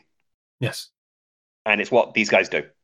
You mess with their hive and they're going to rush at you and mess you up. There's, there's a few points that I have to this. I've made a, made a bit of a list. Um, firstly, the straight does kind of work as defense because as you get close to them, their firepower becomes stronger. So trying to breach their defenses becomes harder in that last section. Secondly, defending is not about sitting there and taking it until either they the enemy runs away or you break. There's a lot of historical uh, battles where people go around on the attack. If you want a classic example of this, uh, look at the Finnish Winter War between the Soviet Union. Now, the Mannerheim line, the the main extra, yes, they defended a lot because that was a fortification. The other big long neck of Finland, the, you can't fortify that, so they did a mobile defense. They would let the Russians come in, and then they would circle around them and attack them, and what the what they called Motti tactics, and that was about being aggressive. Uh, secondly, and I think this does help, this is kind of a quote from General Patton, which I've kind of taken slightly out, slightly almost kind of works. It says, uh, The objective of war is not to die for your country, to make the other bastard die for his country. So, you know, just, just defending isn't going to win you the war. You need to go out and kill stuff. And that's why I think this, this works. If you want them to hold an objective, they might be 24 inches away from the objective, but they've killed the enemy. The enemy ain't taking the objective. They've, hit, they've, held, they've held it. So it does kind of work. I, I really like how we have taken this podcast now to the next level. This started as just two guys talking Adeptus Titanicus. We're now talking full on military history. Well, you know I love my military history. Any excuse? I can, I can, I can get other ones out. Uh, Siege Yeah. of Siege of Constantinople, the famous Italian mercenaries. Well, they weren't technically Italian. I can't remember what the city state they came from. we get But, the point, man. We get the point. We get the they point. would they would come out and attack with their cross. They'd literally run out of the castle to shoot their crossbows and then run back in to break up the attacks. Well, it's, it's the old adage, isn't it? That the best Hmm. defense is a good offense. Um, Yeah. And I think what what is good about this particular trait is it can be used flexibly. This stacks very well with things like Ferox maniples, where you need to Hmm. get close. It also, well, any maniple that you want to get close with. So Ruptura, for instance, you know, you're going to be pushing those um, uh, those reavers up the pitch, up the pitch, Up the pitch. um, yeah, up the pitch. You still still in the Euros. Yeah, I'm playing Blood Bowl again. Um, Yeah. uh, up up the table, obviously, to get close because they get the free pushes and then they get the free activations with the you know when there's critical damage caused by a um, a Warbringer. Anything that needs you to get close is going to run well with this. Ferox in particular, I think, you know, we'll talk about maniples later, but you know, it's some nice things which stack there. The moment they get within that close range, your your defense just became a lot better because now they have to weather an attack at uh, with you know that reroll, and and that's going to apply to all close combat weapons. You couple that reroll with a macro Gatling cannon or something of equivalent, which is going to be getting a plus one to hit at short range, and they're re-rolling ones. It's, it's nice. It's, it's a really I, I really like this trait. I think this is one of the best traits I've read. One of the great things about it being 12 inches is it puts the opponent in a position where they have to start making some bad decisions. Mhm. Are they going to get that? Even if they aren't wanting to go for close combat, maybe they're just going to try and stay at 14 inches away from you. That's fine. Beat my carapace weapons. and it's longer than most weapons short range. Yeah. You know, you, you're not getting plus one to hit with your Vulcan Mega No. Bolt. You're not getting you're you're not getting you're not mitigating the minus one on your plasma blast guns. Yeah. And you- you're not going to get close to me to hit me with those order modifier things some Legios have got, that sort of stuff. It, it's also uh, uh, you kind of mentioned there, but most of the weapons which are hitting on two plus, they're your strippers. So make, you're make you're making your opponent's stripping weapons worse, but if they don't want to come close. Now, personally, I don't mind. I'm Sagius. I'll sit 13 inches away from you and bombard. But you know, that's because we're the better Legio. The other the other thing is is uh, it also works on any weapon. So as I sort of said on a comment on one of your previous episodes, they're really good when you get them into Power Fist range. Hmm. Uh, Legio Incarnum Power Fist rarely misses. Yeah, nice. Mm. I think we can all agree that we quite like this trait. Yeah, Yeah, good. Um, the next one is one of the so they've got two stratagems. The first one is a one pointer called Punish Their Folly. Possessed of an abiding hatred for the traitor legions, fire wasps were quick to adapt their tactics to exploit the traitor's apparent lust for blood, formulating overlapping fields of fire to punish the overeager. So this stratagem can be purchased by any Legio Ignatum player. Play this stratagem um, when an enemy titan ends within three inches of an Legio Ignatum titan part of a charge order. Before any attacks are resolved, that Legio Ignatum ti- Titan may immediately make an attack using their ballistic skill with a weapon without the melee trait. This reminds me, Ben, of of that uh, Masters of Defense um, Crusade Legio rule a little bit. Obviously, without the the moving, the free movement, but you know you'll be punishing for for one point if you're playing against a melee force. This would have play. I mean, that that was kind of the issue of it, I guess. Um, I mean, Martin might have more experience. Is that what kind of makes me wonder how useful this is because unless you know your opponent's going to go for combat, unless you see some power fists or chain fists, probably chain fists, um, you know, you're not. You going to be taking this? I mean, if you see Vulpa, then yeah, you like whack it down. Like you know, before anything else, that's the first strategy you're taking. I mean, you obviously know before you start the game what the Yeah, opponent yeah, has but- got. but- so But I mean, like I have my short list. When I when I when I make my list, I have my short list of of stratagems that I'm most going to take ninety nine percent of the time. So I take it all the time. you just hedge your bets that they're going to want to get into that close combat range and charge. Uh, and or they're going to. I'm calling their. I'm calling their bluff because they're going to presume I'm not taking it. and then charge you anyway. Yeah, it's it is. Yeah, it's just really useful to have in that back pocket. Yeah, I, I guess that's one of those stratagems though that does rely, if you're playing it that way, does rely on your opponent knowing what they'd be up against and knowing your Yeah. pool of stratagems. You know, Yeah, um, I make a point to explain it to them uh, before every game. Um, yeah, yeah, it's that psychological warfare thing, and it's just. A, I would feel like a fool if I didn't spend the one point on it and then needed it. yeah. One point as well. It's if it was Yeah. two or more, you'd be probably thinking, "Do I? Don't No, I?" But yeah. for a point, you could probably Yeah. risk a point.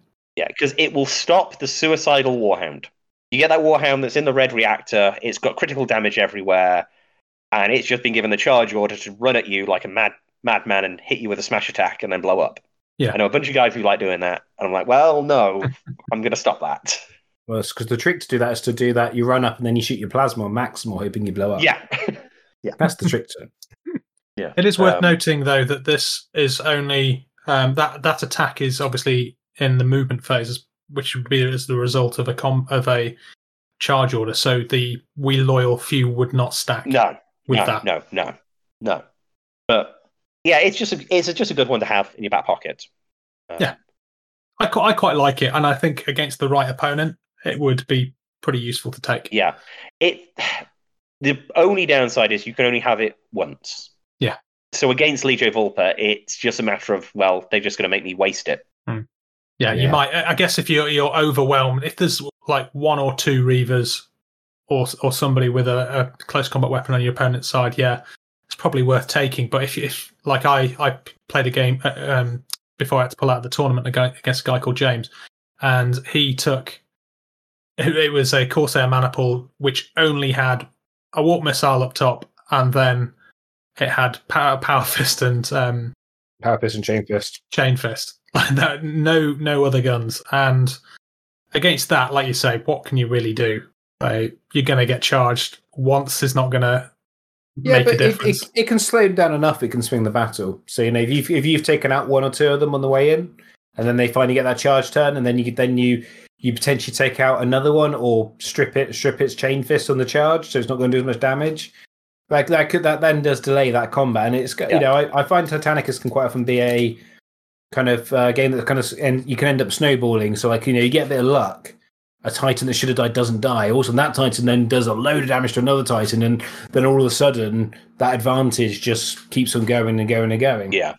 Yeah, it's it's it's useful against traitor players who are going to use their traitor ability. the, the the extra two inches. Yeah, The extra two inches and a super a souped up charge Hmm. is a response to that. However, you see my Krytos, uh, two of my three Warhounds have, um, how well, hammers. Yeah. Yeah. One of them will do that souped up charge. I'll shoot the hammer off. Yeah, and then it'll melt you in the face, but Yeah, but Okay, so on to the next stratagem. Uh, so this one's a two pointer, and this is called Guard the Gates. Loyal to a fault, the Fire Wasps were often chosen to guard key worlds in, cer- in the certain knowledge that they would never abandon their duty. This stratagem can be purchased by a Legio Ignatum player. Play the stratagem at the start of the first round strategy phase. Until the end of that round, friendly Legio Ignatum Titans can be issued a first fire order without the need to make a command check. This one I'm I'm not so sure about. I'm I'm not a I'm not a big fan of first fire in the opening phase. Personally, I often, in my experience, I often find that by the time you've done the damage, they rep it all back up again in the damage control phase. But have you have you used this one, Martin? How do you, I How do you find it? haven't I haven't used it. I've looked at it and I've looked at tables and I've gone, I think about using it, but I never have. Hmm. It is going to be really useful in the game when I'm fighting Legio Vulpa. Yeah. Way back in the day, there used to be a great article on um, Bolter and Chainsword about styles of fight, playing 40k, whether you had a water army, a fire army, a s- blah, blah, blah. Um, and at the start of the game, you need to decide whether you're going to be the person receiving the charge or giving the charge. sorry, my mind always goes dirty. Yeah, um, but guard the gates works really well if you know you're going to be the person not advancing. Yeah. So uh, like in a Fortis ma- uh, maniple? Yeah, if you've got a build and you're going to be like, I'm just going to hold back and let the enemy come to me. Yeah, sure, go first fire that first turn. It- This, but it does always go my. Sorry, as I say, it does always go my thing against first firing on turn one, unless you vortex missile or something, which I still don't think is the best use of vortex missiles. No, It's um, you're giving up giving up the first turn, first movement phase. I think is massive because then your opponent's completely dictating the uh, pace of the game. Now, I know you say yes, you're probably going to receive the charge. I still don't want my opponent to completely dictate that first turn of movement. yeah, I I'd take it against a knight opponent. Oh god, If yeah, if- that's that's a different that's a different. Well, of no, but, but, but like that's where this two this two point stratagem becomes great if I'm facing knights. Hmm. Someone's deploying fourteen, you know, three banners of lancers in front of me. Great, I'm going to do a first fire and shoot everyone with a volcano cannon that first turn, and then another round of Yeah. volcano. Yeah, cut- maybe maybe like if you're lucky, maybe a couple of quake shells, and they're just completely Yeah, out of it for the whole basically the whole game. yeah. Yeah. I think it depends on the mission that you're playing as well, Ben. You obviously mentioned about giving up all of that ground. That's obviously more important in open war than it is if you Hmm. were playing the missions in the um, even in with book. even with the missions from the book, you know, like one of the one of them is to get to the opponent's board edge. Now, uh, or get off the opponent's board edge. Now you could say, well, it's fine. You don't first fire that one, but yeah, but you're massively then signaling this Titan needs to die, and also an unsupported Titan, probably a Warhound, is not going to last long against almost any army. So uh, it, I don't know. I, I just Okay. Um. Now, Yeah. there is the dirty thing you can do. Obviously, is give everyone first fire and then switch one of them with the Hmm. loyalist trait, Yeah, which is a way to guarantee everyone has an order, and then give that one person you need to get off the table full stride. Full, full stride, yeah. But you do that in the, after he shot, so he shoots in the movement phase, and then he full yeah, strides. just and- right. yeah. Yeah, there, There are ways around there's it. that. Yeah, I think this is very situational. I don't, this isn't going to be an auto take. Um, yeah, more so than the the um, the first um, Yeah. stratagem. If you're putting together, say, a deck, or you've got to pick all your stratagems for an event, which I know is fairly common, I'd take Punish Their Folly. I wouldn't take Guard the Gates. Yeah, yeah, yeah, I agreed. I think that it, you certainly wouldn't pay three points for both, would you? You'd take you'd probably take the one and then four points, assuming that you were up against another Legio, and build it out of the the regular stratagem deck. Yeah. Uh, it's uh, Yeah. inter- interesting. I know a lot of people do like first fire, so for the, if you do if you are one of those people, it gives you that option. First fire is great, just not turn one. Yeah, there was a when Ignatum first dropped, there was a lot of conversation that it was if you, you play the stratagem and you always got to use it throughout the entire game. That was cleared up in the errata. So Okay. If it, if it was like two points and you could always choose the first fire, like you know, Uh-huh. then yeah, that'd be fantastic. I'd take it. yeah, So the last part of their the main body of their rules is their war gear gravitonic sensor array. Um, as befitting their status as one of the triad Ferrum the Fire Wasps had access to technology less illus- um, illustrious Titans did not. These included sensors that enabled Fire Wasp Titans to effortlessly track their targets even when obscured. Any Legio Ignatum Titan may take Gravitonic Sensor Array for 15 points, apply a plus one modifier to all hit rolls against a target that's at least 25% obscured. This this seems quite like what the um Target what- specs. yeah what similar. Fureans kind of want or should have. Like Yeah. you're not limited Yes. by the range, and it basically means you're never going to be taking a minus one for 25% obscuring. This No. seems very good. well, it what's the means you're only at minus one at fifty percent covered. Yeah. Mm. Which allows you to then really like one of the problems I find sometimes um, when somebody's that heavily obscured is it really limits your opportunities for targeting because Yeah. on most times you're going to be hitting on a six. You're only taking a it's- minus one, it becomes a five or six. It's, it's this upgrade that makes me think Furean's one's going to get changed. Yeah, yeah, I think they'll get one very Hmm. similar to this. Yeah. Yeah. It is so good for the points. 15 points is, is very, very good. Like I struggle not to take it on every Titan. you certainly should be putting this on your damage dealers. Yeah, well, do you want to put it on your shield strippers as well? Well, If you, if you if you've got the points, yeah, stick them on those. But I, I guess where I'm coming from with that is that your warhounds have got the maneuverability that you know they can, you know, they can probably get around the cover. Whereas your big static things like warlords, which aren't moving, they kind of have to just suck up like wherever the opponent is going to be sat in. I I like it more on my warhounds than my warlords because Ah, it means I can put my warhound in fifty percent cover because it goes the other way. Of course, yeah. So yeah, it, they're taking the minus two against you, but you're not going to be taking Mhm. the minus two against them if Yeah. they were on the other side of the building. Yeah, Yeah. yeah, um, yeah, and it pairs so well with We Loyal Few. Of course. Um, you get in that 12 because what happens quite often, or I found, is that when you get all your brawler titans in that 12 inch bubble around someone's warlord, your own titans start obscuring yourself. Hmm. I don't have to worry about that. I think for 15 points, I would be taking this wherever I could. Yeah. Because even coupling that with, you know, like obviously now the the auto take for is the gyroscopic stabilizer. Well, 40 points for both. yeah. I'd be Mm-hmm. Yeah. 40, 40 points for both is absolutely I'd be taking that. Yeah. Ben's Ben's shaking Yeah. his head, not so sure. No, I'm, I just think that the thought that's depending how many warlords you got. If you're talking about like an Asturgimus, then you know that's 120 points in Oh, upgrades. Well, You're starting, you're starting to push into I mean, I struggle to take two uh, more than two um, gyroscopic stabilizers in my Extergimus, so I don't think Yeah. you're going to be fitting it in a full Extergimus. But in a in another one, you know, in a precept, in a if, if you've got um, one war, if you've got one warlord, then yeah, by all means, I think take both. It'd be amazing. That sort of ties into maniple choices with Allegio. Um, so I think let's put a pin in that and talk about it in a minute. Yeah, sounds good. We do have questions. Yeah. Not to be too cryptic, but maniples may come later.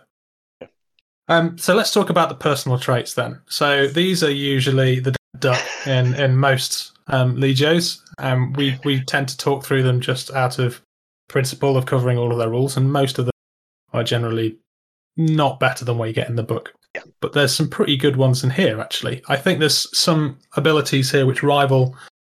I think my, my personal favourites, and it's not being biased, are in the Gryphonicus um, personal You are, being, traits. you are being biased. I am being biased a little bit, yeah. Um, but I think there's some ones here which have equal amounts of play. So let's start with Death Before Dishonor. For the Princeps, the only true defeat is to dishonor their oaths, and so they will never surrender, even if it leads to their death. The Princeps trait may, uh, sorry, the Princeps Titan may reroll failed hit rolls for their Titan if their Titan has suffered critical damage. However, during the damage control phase, spend um, any repair dice to repair disabled weapons before repairing any other kinds of damage if possible. I think this is probably the weaker of the traits because it won't see too much play because you have to be on like death's door to get the Not most Death's out of this. You could you could get hit once and you, you could take a critical quite quickly. I guess you're going to be you're in a vulner- more vulnerable yeah, position. basically, you, you have to you've had to have lost your shields most likely and taken damage for, before this triggers. Yes. It's a really fun one to drop when the enemy's got vortex. Hmm. Any form of vortex, whether it's a Psi Titan, vortex missiles, or even the dreaded warp missile, because they're gonna you're gonna take critical damage real quick. True. Yeah. And it's like, okay, you're gonna vortex my warlord. Great, yeah, I've got some reactor damage. Now I'm re-rolling all my hits. I don't need to be within 12 inches anymore. So here's a question for you. I don't know if we know the answer to this. You take you take a warp missile to the face. It does a critical point of damage. Take two um, pips on your track, and you get a, a point of critical Uh-huh. damage. Um, at that point, you get these rerolls. You then repair that critical damage later on. Do you still get that ability? Because it has suffered critical damage. Yeah, my gut is to say no, but it's very ambiguous. Yeah. My gut would be no as well, but I, I could understand. Again, it's one of those rules. I could understand it being ruled either way, and I wouldn't have a problem with it being ruled either way. It feels a little cheesy to, well, you know, we've taken some damage to the legs, so we're going to really kill them. Oh, you fixed it. Oh, um, uh, we're still going to kill you. Yeah, we're angry now. Hurrah. Yeah. I I guess maybe they would have used the word had Yeah, if if they meant Yeah. you know like if it has as in it currently has yeah, because I think you Critical should have that status each time you roll dice. Would be my interpretation. But Okay. Yeah, it's uh, obviously rerolls are good. It's nice to get a handful of Yeah. rerolls, but you know, I, I will come. We'll obviously talk about the other ones now, yeah, um, and why you're probably not taking this one. The only thing to say though is, are you, are you that interested? So you're already re-rolling ones at short range anyway, uh, and you're also ignoring potentially the first minus one for cover. So you're only really re-rolling twos, and that's only if your weapon you're shooting isn't giving you plus one anyway. Yeah. Hmm. It. For me, I'd look at doing it on like a rifleman reaver or something like that. That's going to be well out of range. Yeah, yeah. Okay, so so the next one is called Foe Slayer. The Princeps believes that their honor will be restored only when every Titan lays dead, reserving a particular hatred for those of the triad Ferrum Morgulus. During the combat phase, the Princeps may choose their Titans, add one to the result of all armor rolls made with that chosen weapon. If the Princeps is targeting a Titan from the Legio Mortis or, or Legio Tempestus, the Princeps may choose two of the wi- um, Princeps Titan weapons and add one to the result. Can I just say, poor, Le- poor Legio Tempestus, they got all these negative rules Get, for their stupid tars. stratagem, which is awful. But Well, they're- they should have turned traitor. well, yeah. Depends who you're talking to in Legio Tempestus, but um, Yeah, they're all traitors. what what this strikes me of is it's almost like Extergamus Light that you're getting for um for no downside. You're getting that plus one damage. You're getting no heat in this instance. But obviously, if you are playing against Legio Mortis or Legio Tempestus, why wouldn't you pick this trait? If you're picking traits, I mean, why wouldn't you pick this one on your Princeps all the time? Hmm. It's you've always got the most Titans are built with that weapon you want that plus one strength on. Gatlings being the classic. Yeah, I mean, my Princeps that I run it on usually has a melter and then laser hat and laser arm. Um, I love knocking that laser strength up. A strength Mm. nine lasers and these becomes really good. Yeah, that's not. But yeah, And a strength 12 melter is scary. I don't know the melter needs it. That's the thing. The laser though, yeah. But but uh, but it's the amount of times I'd say like when when you if you're going like uh Reaver, like uh but when I've done my classic melter to open up the hole and the Gatling to kind of try and finish you. The amount of times like pl- I've like plus one strength would make such a difference to that Gatling. If it was like strength six, And the thing that we keep labouring, of course, ordnance, you're re rolling those armour rolls. So Yeah. all of those ones, you're then re rolling as well. Yeah. And, you're st- and you're getting a plus one on. T- Yeah. Factor this into a Ferox maniple where you're already Mm. getting a plus one. Like, Yeah. you're talking what, strength seven Gatling guns? Uh, Gatling Yeah. cannons? Well, Yeah. hopefully shooting a damage section as well, so potentially strength eight, nine, or eight or nine. Yeah. Yeah. Obviously, Yeah. obviously, Yeah. obviously within scale, but like you know, on a on a Reaver in this instance, or you know, The best time I ever used this was on a uh, Warhound with a super maximal fire plasma gun um, Mhm. that got on someone's flank in a. He was in the flank. He was in a uh, Ferox. He got this is that strength fourteen? Strength fifteen No. in the flank. more Yeah, but, but sixteen. Strength So I was so I, I was strength eight base plus Yeah. four for super maximal fire. Yeah, so that's strength 12. twelve. That's maximal, yeah. I was I was I was in his flank. That was 13. thirteen. And this was fourteen, and the Ferox it was fifteen. Strength fifteen. So the lowest I could get was a sixteen. Well, the lowest you can get is a roll a It one, and then well, well, yeah. And yeah, yeah. Uh, and he he he landed uh, all hits to the same location, four hits, nuke to Titan in one shot. Four Yeah. criticals, And I was four, I, yeah, I, I didn't even I didn't even take their shields down. I just ran in under their shield and just unloaded. Nice. Yeah, Yeah, it's it's broken, really broken. yeah. Um, I like I like this trait. I, I it makes me wonder. We need to have a conversation with Oliver. I think Ben because like I don't remember any of these traits being applied to me when I played against Oliver, and I would have had words if I'd have known about it. Yeah, And if he's not using them, then I need to ask him why he's not using them because some of these are so good. yeah. Pro- probably because probably because we told them to always hit the rulebook ones. and, and they then and they combo together. That's the problem because that plus one works really well when you're hitting a lot, which you're going to be doing because you you're the, are the bonuses. yeah, yeah, you're re-rolling ones. You're getting a plus one to one of your Mhm. weapons armor. Add to that any maniple traits that you've got as well. Yeah, Yeah, all right. you get your mi- if if you got your got the war gear on as well. You're Yeah. suffering less minuses Yeah. to hit something. Yeah, It's it's also the the fact though. So you was it sorry you, you choose every turn. Yeah, yeah. So yeah, during the combat phase, you choose. So so that obviously, if you got the situation early in the game, as you say, you can put it on your melter because hopefully your your shield stripping weapons might still need to go through the shields. But then later in the game, obviously, then put it on the shield stripping weapons stop the strength. It's that versatility. It's not just at the beginning of the game. Go this one weapon is getting plus one, and if you're mortis, this other weapon is getting Mhm. plus one. The fact is goes right. This combat phase, the that flexibility always makes rules better. That's Mhm. why I kind of referred to it as the Extergimus Light because it's Yeah, okay, yeah. a very stripped back version of that, but you're getting some of the bonus of that with no none of the downside. Um, Yeah. Yep. Those ex- just an e- one extra point of strength can be, like you say, Yeah.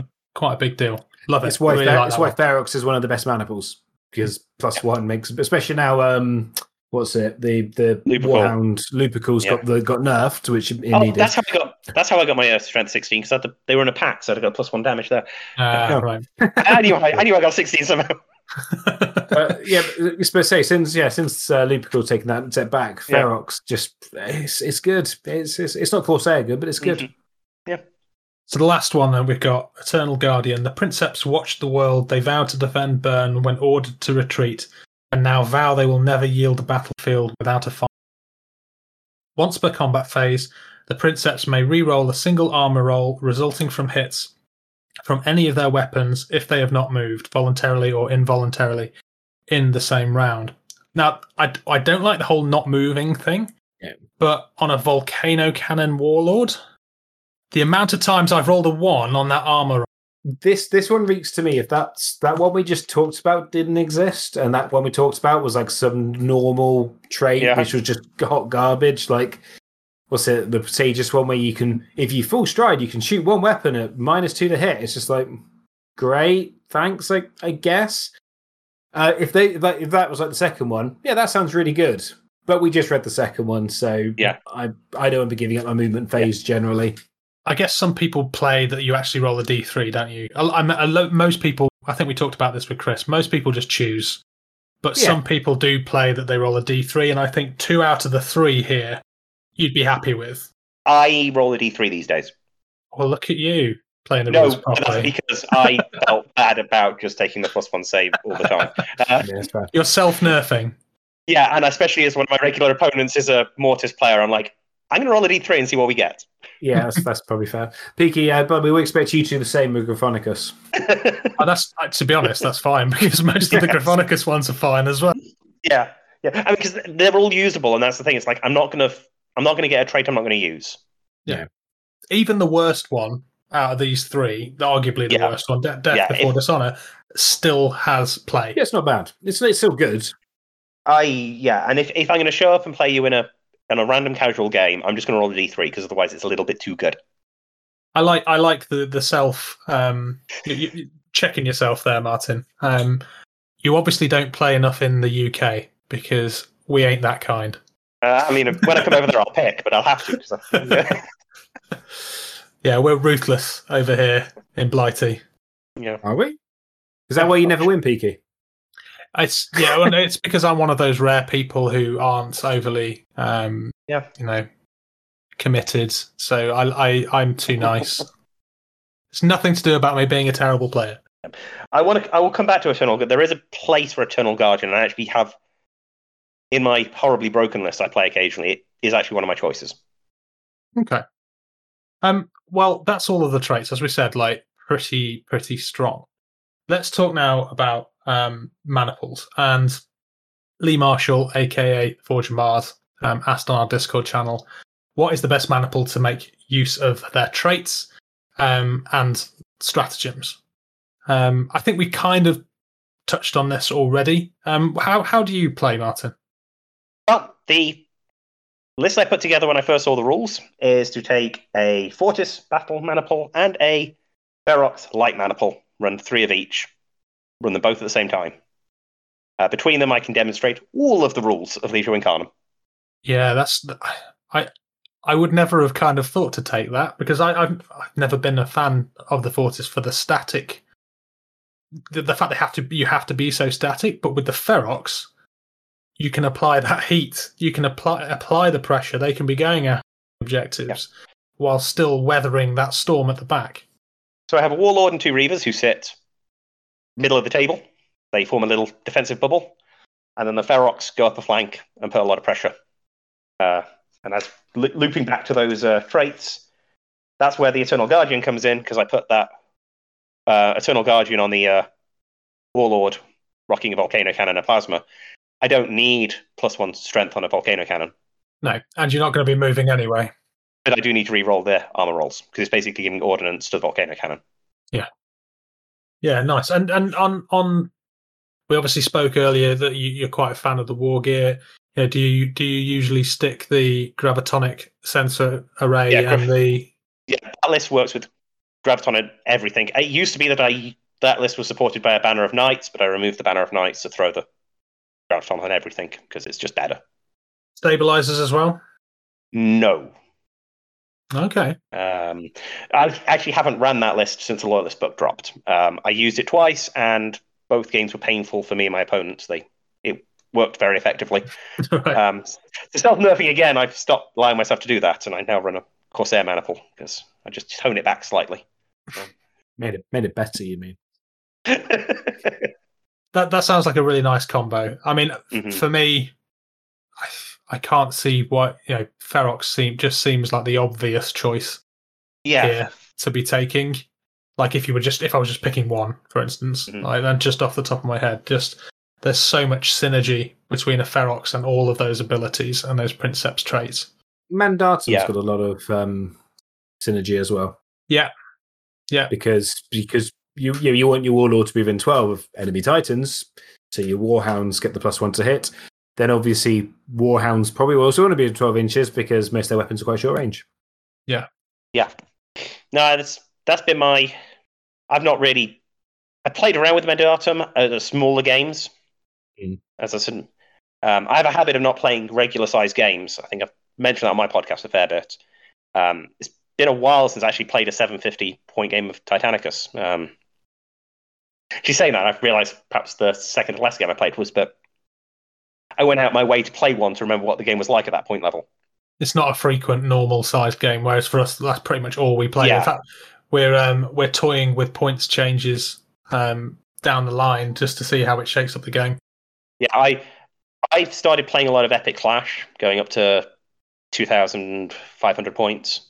Right, I've got to, I've got to about my five and a half, three and a half K game. Yeah, that just reminded me. Yeah, We'll, we'll do that one out on the end. yeah, um, I really like playing those larger point games. Um, you can fill out two solid maniples, and I actually find that the games don't take that much longer.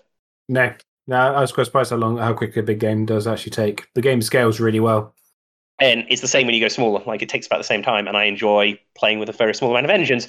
So when I run a small point game, I usually run um, Mandatum.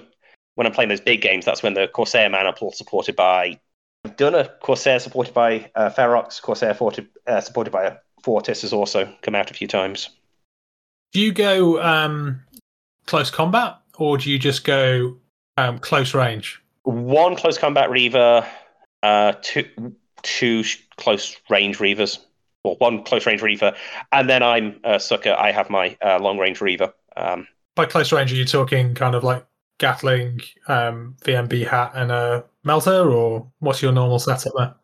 So my close combat Reaver is Chain Fist, Alter Hat, um, Macro uh, Gatling. Yeah.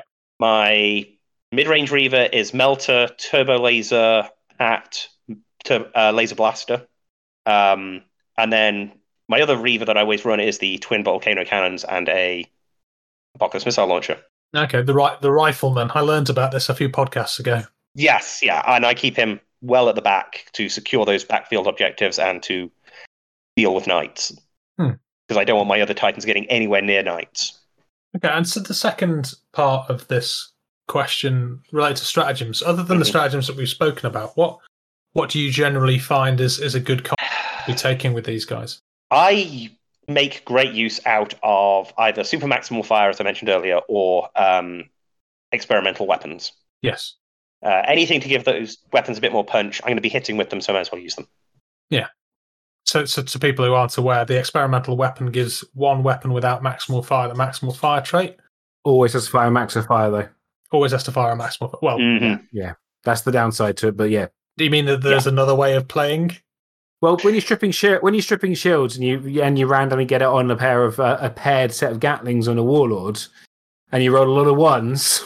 But Ben, everybody knows you always go big, go loud, and go maximal. I mean, come on. Yeah. Oh, you will go big and loud if you roll that many ones.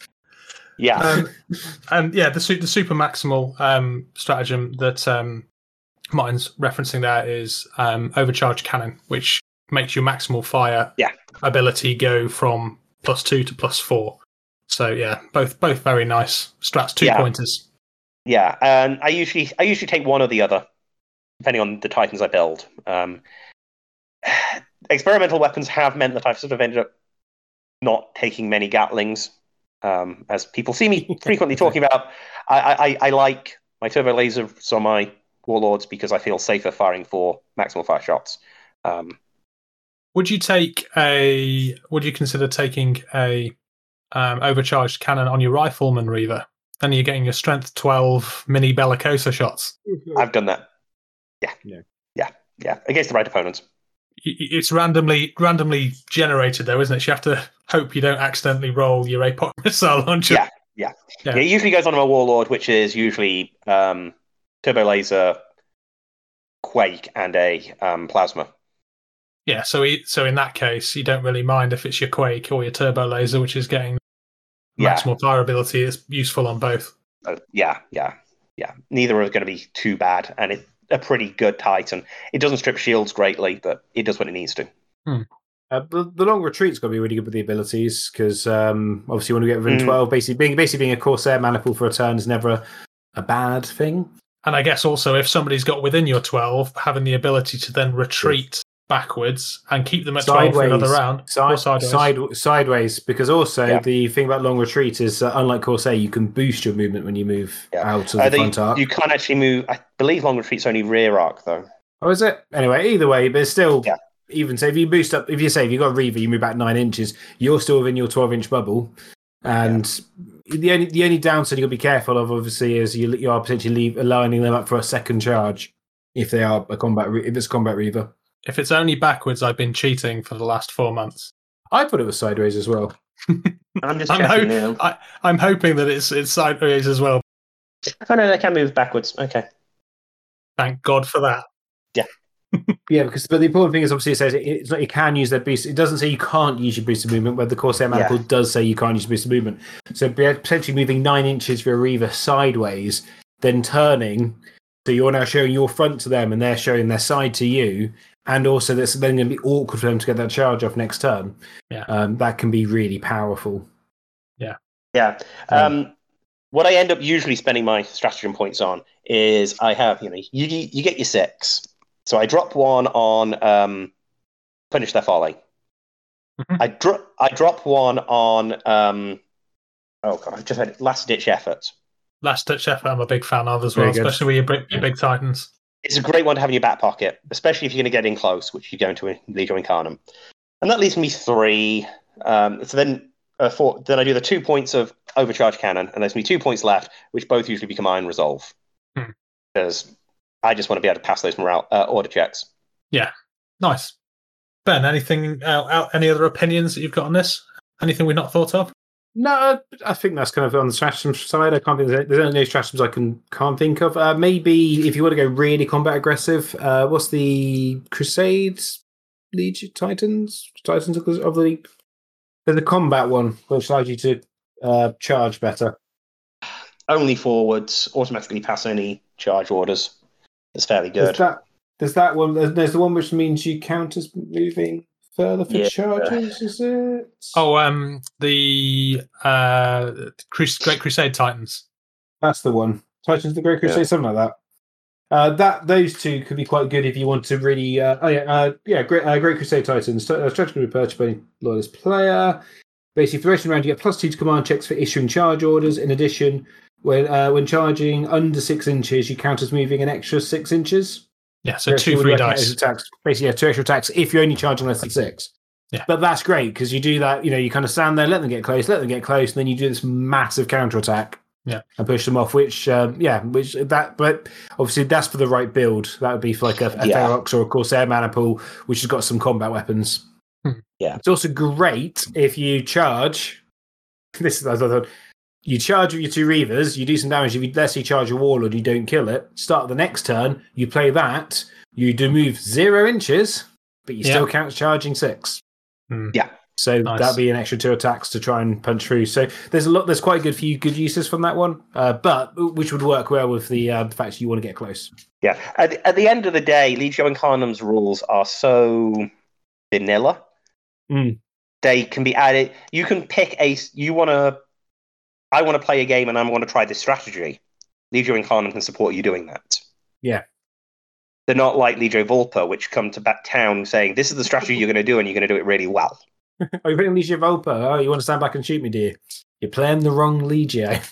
yeah. Okay. Yeah. La- last question for the night, boys. Um, this is from Getty76. This is one of the questions that we had on Instagram. The big question, the big money question what color trim? Black, gold, or silver? Whatever you feel like. Oh, that that's talk about sitting on the fence. Come on. it has been covered somewhere.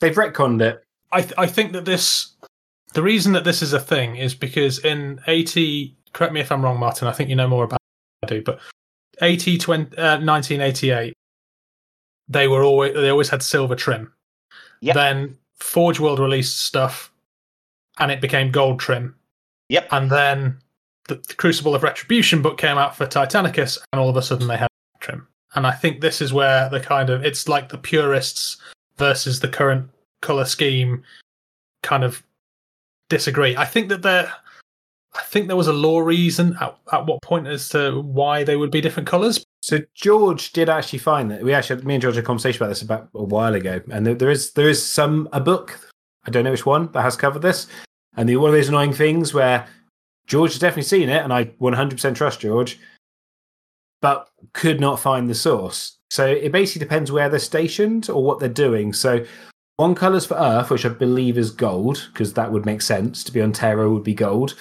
One colour's for when they're out on Crusade, and then one color's uh, one colour I think is when they're on their home planet. That's what I believe it is. I don't know why you'd have a colour for your home planet and then as I- soon as you leave your home planet. Yeah, there was a great debate about this on the Legio Incarnum um, Facebook page, and I haven't seen a source that says that other than the conversations we've had, where basically that's what the community's agreed. It makes sense. We basically, and most Legio state that initially Legio Incarnum's colours were silver with standard stripes. Not not the not the wibbly wobbly stripes. No. Um, some wibbly wobbly stripes, but they also had standard. The Titans were then were deployed with the custodians because a lot of the stuff in the um, Crucible of Retribution book talks about custodian deployments. Get the gold trim, Makes sense. and and then once Mars was lost, they started black trimming. That was it. It was a news. Uh, Like the yes. in mourning, so to speak. Yeah. Yeah, uh, or black paneling because there is some art with uh, Legio Incarnums having just blacked out panels. Where'd you come down on the baby blue panels? Well, that's yeah, because that appeared in a weird art piece on front of one of the Horus Heresy books, which the artist Yeah. did just because it looked good, and that sort of fits into the same category. the, yeah, fits in the same category. You put the blue panels on because it's a campaign badge, um, and you start sounding like a real real history nerd when you start talking about these titans of these colors because they represent this particular campaign at this particular moment. But yeah, They all sound like perfectly good reasons to paint yeah, your titans however you want to paint them, and I'm sure Yeah. you can be justified if you paint them in gold, silver, or black. I personally really like the black, so if I did them, I would paint them with black trim. So just remind me what colour needs to do the damage, the dead ones on my bases. Probably gold Um, or silver. Yeah. Now, um, the the point that really the cat amongst the pigeons image is the artwork in the which used to be on the um, Maniple box and is now in the page twenty of the um, Loyalist book. Has some titans that have both gold and black trim on the same time. Oh, what? No, surely that's not allowed. Clearly, they've just been deployed in a different sphere to how to change the trim colour, and the circles have only half half finished painting it as they went out. Yeah.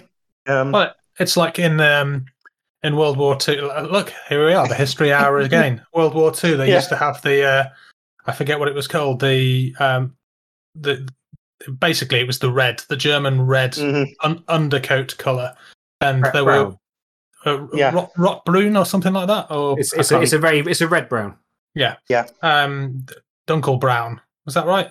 Something, Anyway. something like that. um, which was basically an undercoat color for the Titans. Hmm. And when they got retrofitted in the field, they wouldn't bother painting them, so you'd often just see a red cannon on the front of a Uh, just toward, panther. towards Yeah. the end of the war, when it was just like, yeah, just stick it on, just get to Yeah. the front. Who cares? Just who cares? Yeah.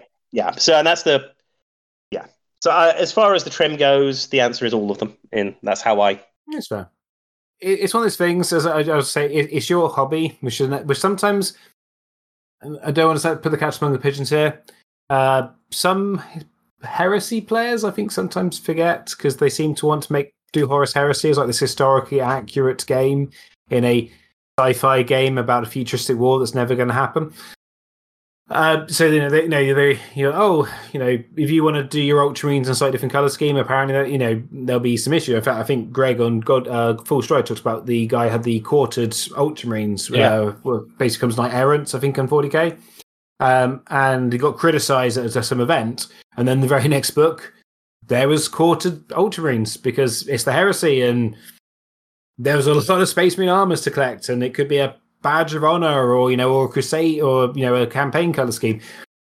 It's your hobby. If you want to paint your Titans pink, paint them pink. No one cares, or should care. But my argument is, or my argument, unless you are painting the art, because the color plates we have in these Titanicus books aren't a color plate of this is what these ti- all the Titans look like. No, this is what this Titan looked like at this moment.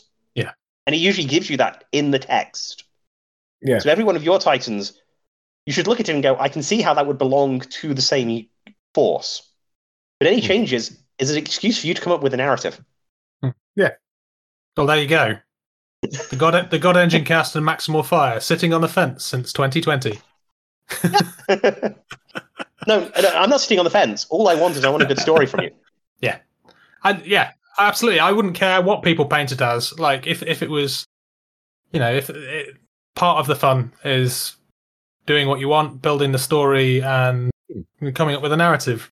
Yeah, but I, I, it's so easily done that, especially in a game like Titanicus, where we've got six models in a full army, Mm. have that story.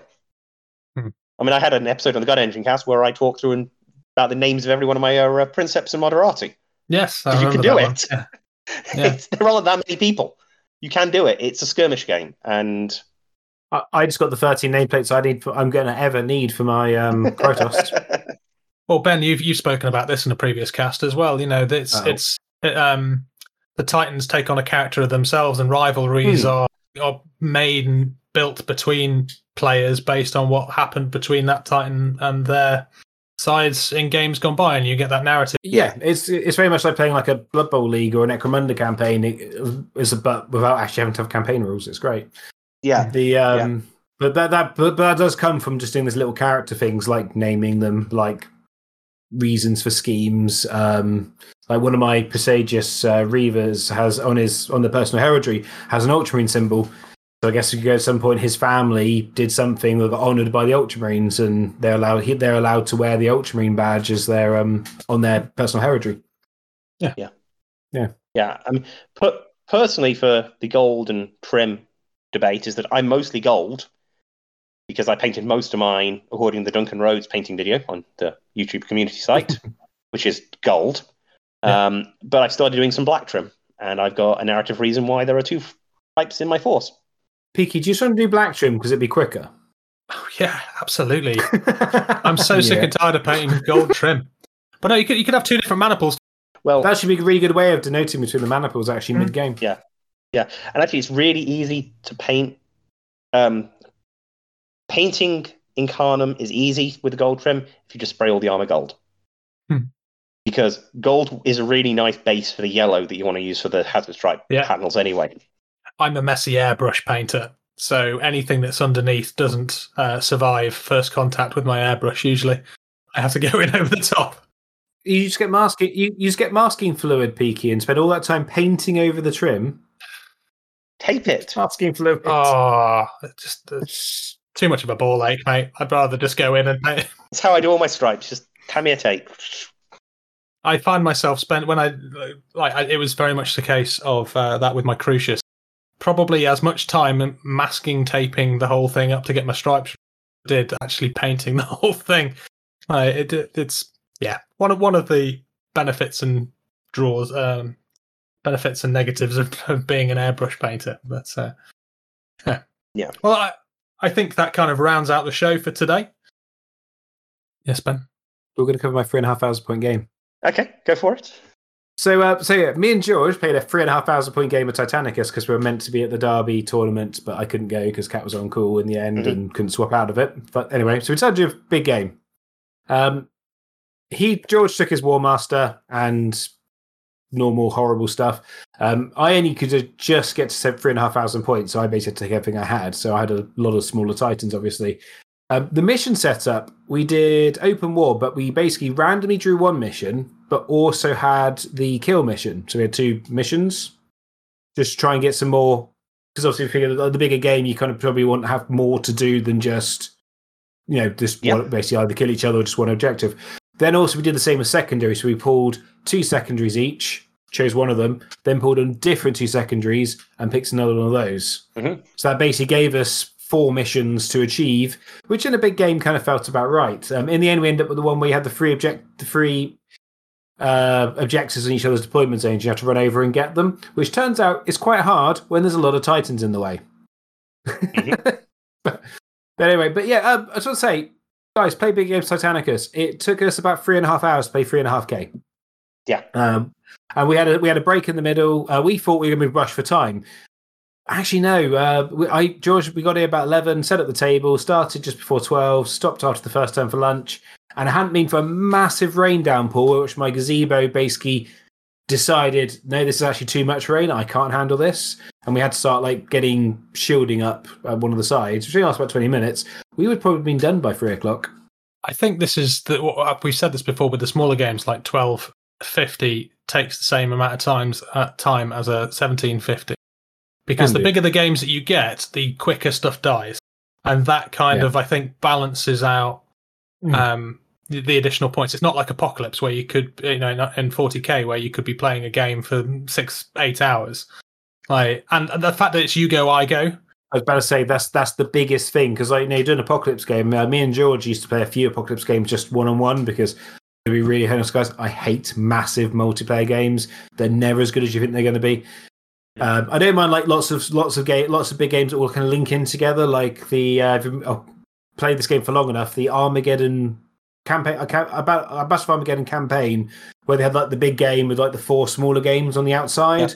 Battle report, that's great. that's stuff stuff's fun. But if I'm playing a big game, more than about three people aside, I start getting a bit mm, about it. But yeah, um, it's yeah, because it's you go, I go. So and generally speaking, except for the movement phase, you're both in you're both interacting in that go. So you know, if I'm if I'm shooting, well, you still probably got to make shield saves, or you still got to move your dial or whatever because you're taking damage. So you're not sat there like you're 40k just watching them and go, okay, Yeah. well, that was 20 minute movement phase. Okay, cool. Now you're going to shoot some stuff. Mm, You know, Yeah. it's it's it's very snappy. When it's great, you know, so you're constantly engaged. Oh, we're going to do it again. We actually want to go slightly bigger. So uh, no, high, high recommend. It was really good fun. I've been I playing a lot, as well. like so I it said, made it more fun. Yeah, a lot of Epic Clash, which is up to two five, and I've done that with just standard missions, no Hmm. additional. Um, I played some of the missions in the core books, the narrative stuff, which call Hmm. for big games. They've been good fun, uh, though I've always shot myself in the foot by trying to do them as multiplayer games, and Titanicus really doesn't work as a multiplayer game. There isn't a good way to include multiple people uh, in the you go I go. Um, you get the 40k problem. Eventually, someone ends up sitting there for 20 minutes not doing anything. Yeah. I guess in the in, in the way that you played that though, Ben, you are effectively playing a multiplayer game without multiple people. You, you've Uh-huh. apart from the stratagems side, which obviously would be you'd have to work out. You've got the twice as many missions, so it's it, the thing is, if, if you did multi, I mean, I guess secondaries, you would just do everyone gets the p- picks two. I guess Hmm. you would do. Um, you would still end up, I think, as, as Martin says, you would, especially as the game goes on. So we ended the game. We had 19 Titans start the game on turn one, and by the end of the game, we had three Titans left. Hmm. So if you're that unlucky person that just happened to take the brunt of everything, you're going to start yeah. you know, not being as involved with things that are going on. Uh, but yeah, no, as I say, it was really good fun. Um, I say, people try, it, don't be scared. Obviously, Titanic. Once you got the gate rules down, it does scale well. And I mean, especially if you had a War Master in. George had a War Master, I didn't. But if you've got a War Master, really, you're playing a two and a half thousand point game with a, and with an additional War Master, and that's Yeah. not actually that much. No, and I like I said, and I'm. If it wasn't for the number of models required, I'd be very tempted to try and push my next year's Iron Halo to Epic Clash level. Hmm.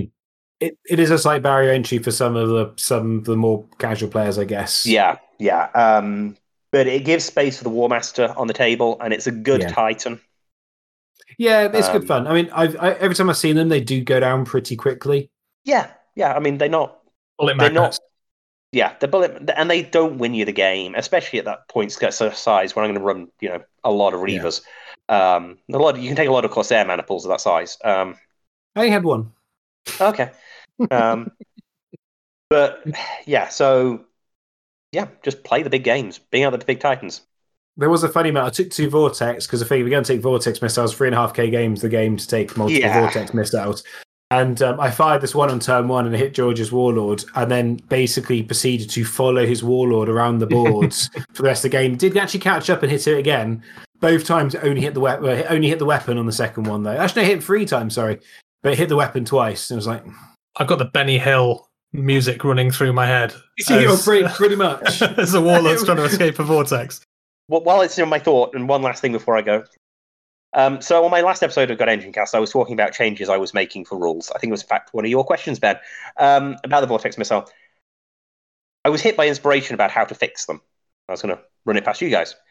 I want Vortex missiles to take two turns to fire. Yeah, I, I, I think I had that on the cast. I think I like that because yeah, if you go right, yeah, turn one, I fi- turn when I get ready. Yeah, Yeah, and that, and that turn you get you get ready, you could have drop exploded on yourself.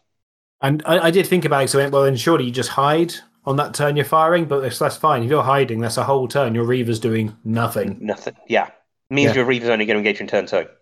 The, the other change I would make is I think you can only be affected by it once per turn. So if, if you get hit by the shooting phase, when it mm-hmm. moves off you in the maintenance phase, it then doesn't hit you again. I think because I think that's where it's, that's why I think it's a bit too good. The other really big fix, and probably the simplest fix they could do in an FAQ, is you don't actually take the damage from the vortex until the end phase.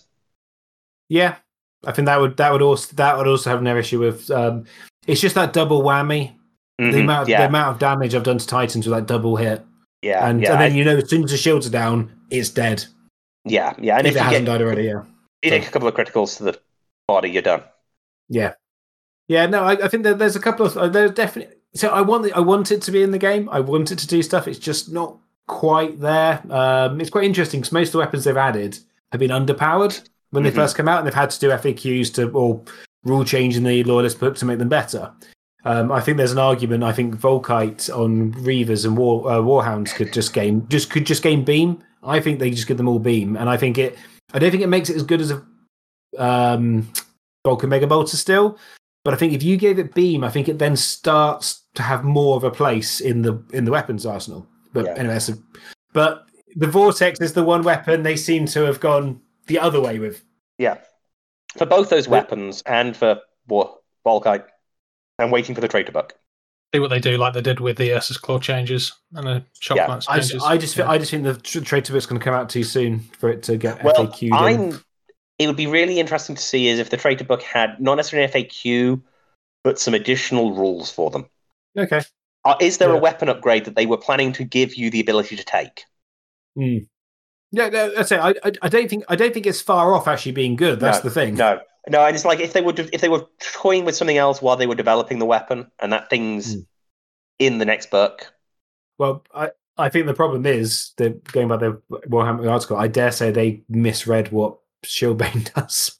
I think that could be the problem. Uh, I think I think they thought, yeah, this does nine hits. That's great. I'm like, yeah, nine hits would be great. yeah, yeah. Okay, guys. Yeah. Um, well, I think that's that about covers it for today. Um, I think I've come away with a whole new appreciation for Legio Ignatum and Fire Wasps, and I think I did have for them coming into this. Um, Martin, thank you so much for joining us tonight. Um, here's here's your few moments. Give people that elevator pitch for the God Engine cast and, uh, and oh. why they should come and, and listen to you guys. If you needed a reason.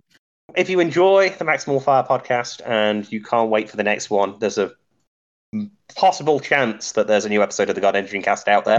uh, you find me in all the same places you find the Maximal Fire guys, um, and I'm putting out episodes when I can at the moment. Um, Martin, thank you very much. Big, um, yeah, me and Ben really, really appreciate it, and uh, we'd love your show. So, um, that just leaves me one more thing to say, Princeps. To always play Corsair Maniple? Well, o- o- other than that, thank you very much, Princeps. See you again next time, and always remember: go big, go loud, and go maximal.